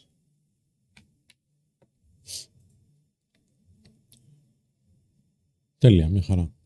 Να πούμε εδώ τώρα ότι όταν ξεκινήσαμε, θυμάμαι, στις πρώτες συνεντεύξεις που πήγαινε στα κανάλια, όταν μας είχαν ανακαλύψει, που ρε παιδιά, το φλερτ είναι ακόμα, αλλά τότε ειδικά, το 2014, 2015, 2016, ήταν εξαιρετικά ταμπού να βγει κάποιος και να πει παιδιά, εμείς βοηθάμε ανθρώπους να γίνουν καλύτεροι στο φλερτ και στην επικοινωνία με τις γυναίκες. Και έβγαινε ο Χρήστος και έλεγε στα κανάλια και όπου αλλού βγαίναμε τέλος πάντων ότι το φλερτ είναι μια εξελιγμένη μορφή επικοινωνίας. Δηλαδή, πώς πας να κάνεις μια συνέντευξη εργασία ή να κάνεις μια παρουσίαση ή public speaking που έλεγε εδώ η Ελένη πριν λίγο. Έτσι και το φλερτ είναι μια εξελιγμένη μορφή επικοινωνίας στην οποία μπορείς να εξελίξεις. Και λέμε τώρα ότι ξέρεις τι, αφού δείξαμε σε κάποιους ανθρώπους τις δομές του φλερτ, να πούμε κάποια πράγματα για την επικοινωνία και σε ένα άλλο επίπεδο και να εξελίξουμε και αυτό και να συνεχίζουμε να το εξελίσσουμε από 3 μήνες έως χρόνια τέλος πάντων. Γιατί αυτό το πράγμα θα κρατήσει για πολύ καιρό. Συνεχώς βγάζουμε καινούργιο υλικό. Και έχουμε και τον κόσμο, έχουμε και τις υποδομές, έχουμε και τους συνεργάτες μας, οι οποίοι μπορούν να βοηθήσουν αυτό το πράγμα να μην τελειώσει ποτέ. Οπότε όποιος έχει την όρεξη μπαίνει και ασχολείται με επικοινωνικές δεξιότητες και φλερτ μαζί μας στο Masterclass. Είναι πολύ υψηλό το επίπεδο, παιδιά, και ξέρετε ότι τη γνώση μας την προσέχουμε.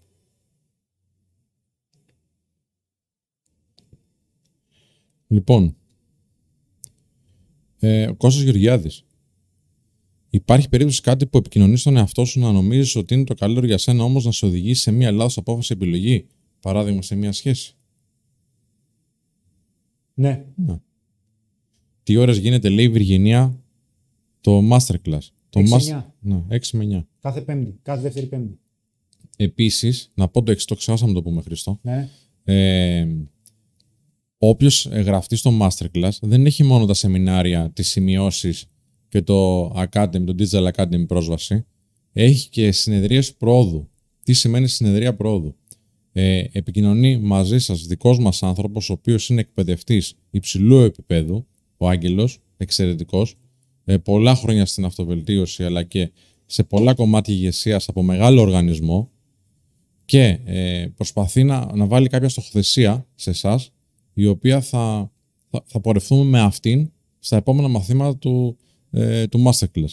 Και μέσα από το feedback που παίρνει κιόλας από εσάς, χτίζονται και τα επόμενα μαθήματα, έτσι, τα επόμενα sessions. Λοιπόν, λέει εδώ ο Χρήστος G. Αυτή είναι ερώτηση για σένα, πολύ καλή. Χρήστο, σχετικά άσχετο με το θέμα, αλλά είναι σχετικό. Μπορεί η βελτίωση στο φλερτ με τις γυναίκες να με κάνει καλύτερο πολιτή? Ναι, βέβαια. Ναι, μπορεί. Δεν ξέρω αν γίνεται αντίθετο. Αλλά σίγουρα σου προσφέρει κάποιες επικοινωνιακές δεξιότητες, γιατί στο τέλος της ημέρας ο μόνος τρόπος για να γίνεις καλύτερος είναι να αντιμετωπίσεις κάτι που δεν έχεις ξανααντιμετωπίσει. Γιατί αυτό είναι και το δύσκολο. Και αυτό είναι το ότι σημαίνει ότι δεν ήσουν αρκετός. Γιατί, πίστεψέ με, κάθε εβδομάδα, αν όχι κάθε μέρα, δεν πιστεύω ότι είμαι αρκετός. Σου μιλάω πολύ ειλικρινά. Και από κάποιο σημείο και μετά αρχίζεις και το συνηθίζεις. Αλλά εξελίσσεις ικανότητες που ή δεν ήξερες ότι χρειαζόταν να εξελίξεις ή δεν ήξερες ότι είχες. Τι έχω πει? Το έχω πει σε ένα βίντεο που είναι πολύ συμβολικό, που βγάζουμε κάθε Χριστούγεννα. Σου λέω, είσαι δυνατότερος από ό,τι φαντάζεσαι. Είναι αυτό που είχε πει ο Victor Frankl, που εκπληκτικός, ο οποίος άντεξε στα στρατόπεδα συγκέντρωσης της Γερμανίας, στο Δεύτερο Παγκόσμιο Πόλεμο, που σου λέει, ο άνθρωπος μπορεί να αντέξει τα πάντα, όμως μην με ρωτήσεις το πώς. Και έβγαλε το Man's Search for Meaning, ένα βιβλίο, δεν θυμάμαι τον ελληνικό τίτλο, έχει βγει και στα ελληνικά, είναι τρομερό βιβλίο που στο πρώτο μέρος σου δείχνει τις συνθήκες, αντεγιά, αυτό σημαίνει δύσκολη συνθήκη. Εντάξει, έχω για μαξιλάρι μια πέτρα ηλάστιχο φορτηγού και οι αρβίλες δεν μου κάνουν και τα πόδια μου είναι πρισμένα και δεν μπορώ να περπατήσω.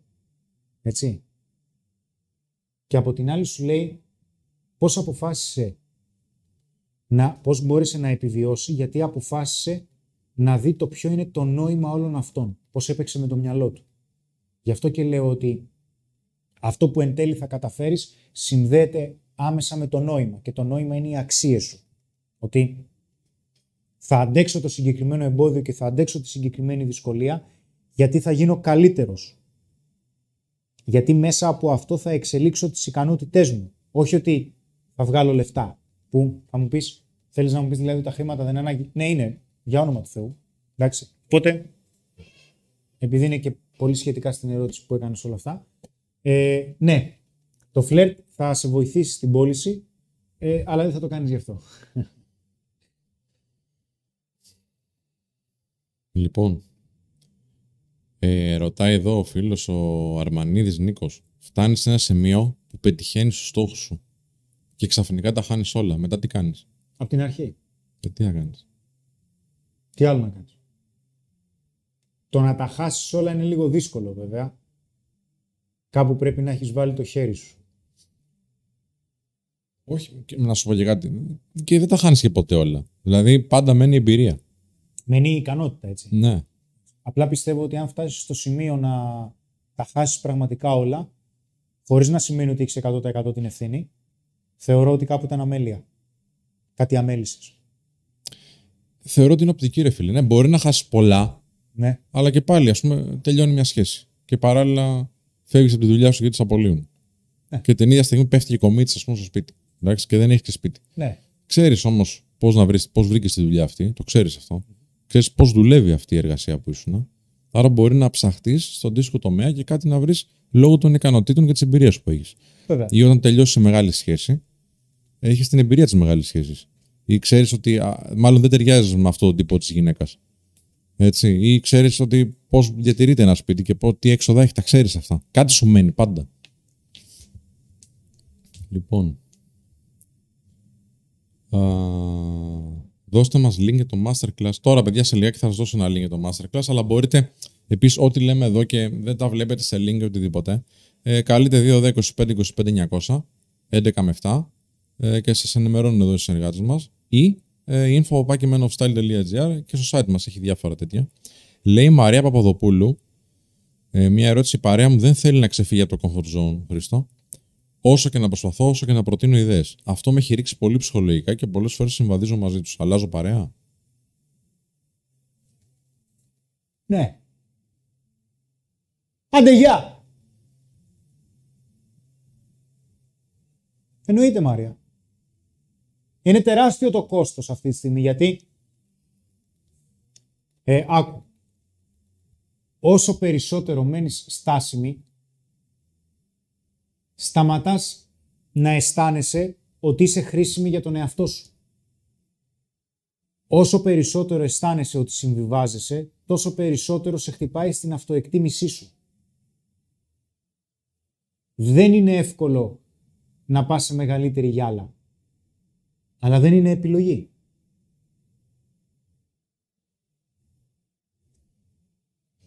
Αφού τις ξέρετε τις απαντήσεις των ερωτήσεων, γιατί μην τις κάνουμε? Ξέρετε τι χρειάζεται να γίνει. Είναι ο τρόπος. Για ποιο λόγο δεν το κάνετε ήδη? Είναι ο τρόπος που τα λες. Ένα μπαμ δεν είχα πάλι. Τώρα κρατάω τα μεγάλα όπλα. Εντάξει, όχι συνέχεια τα συνηθίζουμε. Έχω άλλα. Όταν θέλω να πω μια αστεία ιστορία, κάτι που έγινε στο λεωφορείο ή οπουδήποτε, έχω όλο τον ενθουσιασμό, αλλά δεν το λέω όπως θέλω. Αυτό έχει να κάνει με κοινωνική δεξιότητα ή ανικανότητα εκφραστικότητας? Το ίδιο είναι. Η ικανότητα να εκφράζεις είναι και αυτό επικοινωνιακή δεξιότητα, φίλε. Συνήθεια. Sorry. Ρωτάνε εδώ κάποιοι φίλοι για βιβλία αυτοβελτίωσης. Ποιο είναι το καλύτερο βιβλίο αυτοβελτίωσης για τον άντρα? Ας μας πει εδώ το κοινό. Το καλύτερο βιβλίο αυτοβελτίωσης για τον άντρα. Ποιο είναι? Δεν έπρεπε να ρωτήσει. Ιερόσιλη. Γενικά ρωτάνε, αλλά ας μας πούν γι' αυτό συγκεκριμένα. Να ρωτήσετε τώρα ποιο είναι το καλύτερο αυτοβελτίωσης για τον άντρα. Μπέρδεψε τα λόγια μου πρώτα απ' όλα. Λέει ο George O. Τελικά θα ήταν υπερβολική γενίκευση να θεωρήσουμε ότι η ανασφάλεια είναι η πηγή όλων των κακών ή όλων των καλών. Τον καλόν πώς το εννοείς? Αν δεν είχα ανασφάλεια, ρε φίλε, ότι υπάρχει περίπτωση να μην προσφέρω καλή γνώση στον κόσμο, πώς θα την βελτίωνα? Καλά, αυτό μπορεί να μην είναι ανασφάλεια, μπορεί να είναι και ευθύνη. Νιώθω την ευθύνη. Το αίσθημα της ευθύνης όμως υπάρχει περίπτωση να σε κάνει να αισθάνεσαι ότι δεν είσαι αρκετός. Η ανασφάλεια είναι ότι δεν είμαι αρκετός. Ναι. Ότι κατά πάσα πιθανότητα δεν θα μπορέσω να ανταποκριθώ. Και δεν είναι εύκολο να σηκώσεις το φορτίο, έτσι. Προφανώς. Απλά πρέπει να σηκώσεις ένα γαμημένο φορτίο. Γιατί αν δεν το σηκώσεις θα θεωρείς τον εαυτό σου ότι είσαι άχρηστος. Και είναι κόλαση. Είναι πολύ δύσκολο. Είναι αυτό που λέει η φράση, ότι αν είσαι ο πιο χαζός σε ένα δωμάτιο, τότε πραγματικά περνάς πολύ δύσκολα. Και αν είσαι ο πιο έξυπνος σε ένα δωμάτιο, τότε κατά πάσα πιθανότητα βρίσκεσαι στο λάθος δωμάτιο.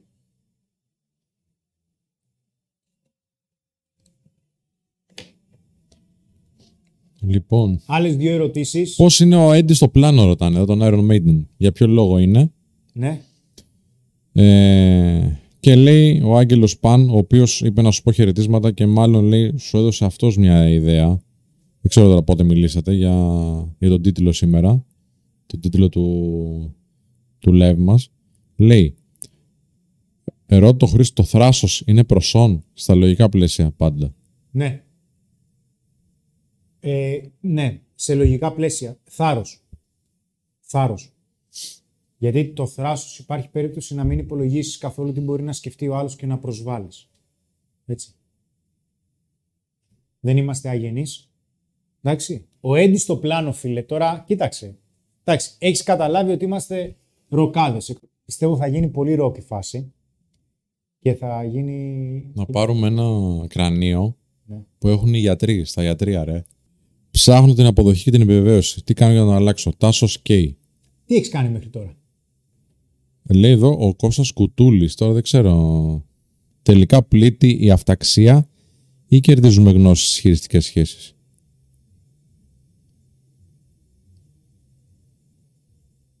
Αυτό λέει.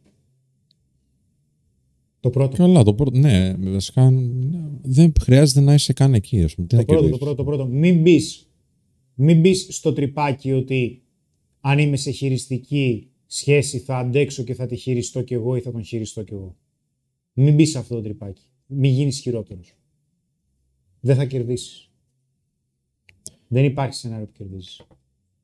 Τι εκδόσεις είναι το βιβλίο. Παιδιά, το βιβλίο είναι εκδόσεις Έσοπτρων. Έχει πολλούς τίτλους αυτοβελτίωσης Έσοπτρων. Ρίξτε μια ματιά αν θέλετε.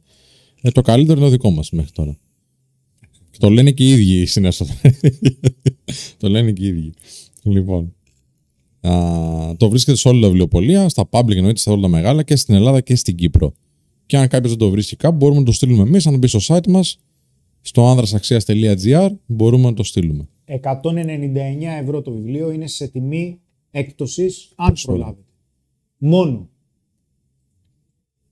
Λοιπόν, αυτά. Λοιπόν.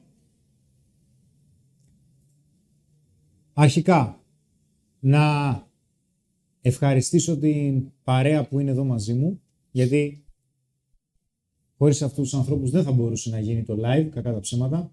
Εντάξει, να ευχαριστήσω και τον Σπύρο και να ευχαριστήσω και τον άρχοντα του ήχου, τον Κάζιο. Εντάξει, μην τον βλέπετε έτσι, είναι κολοπέδι. Λοιπόν, αρκουδέιδες στο λεβέντι. Το βίντεο που βρίζεις τους πάντες χωρίς λόγο, κάτι ξέρετε, αλλά οκ.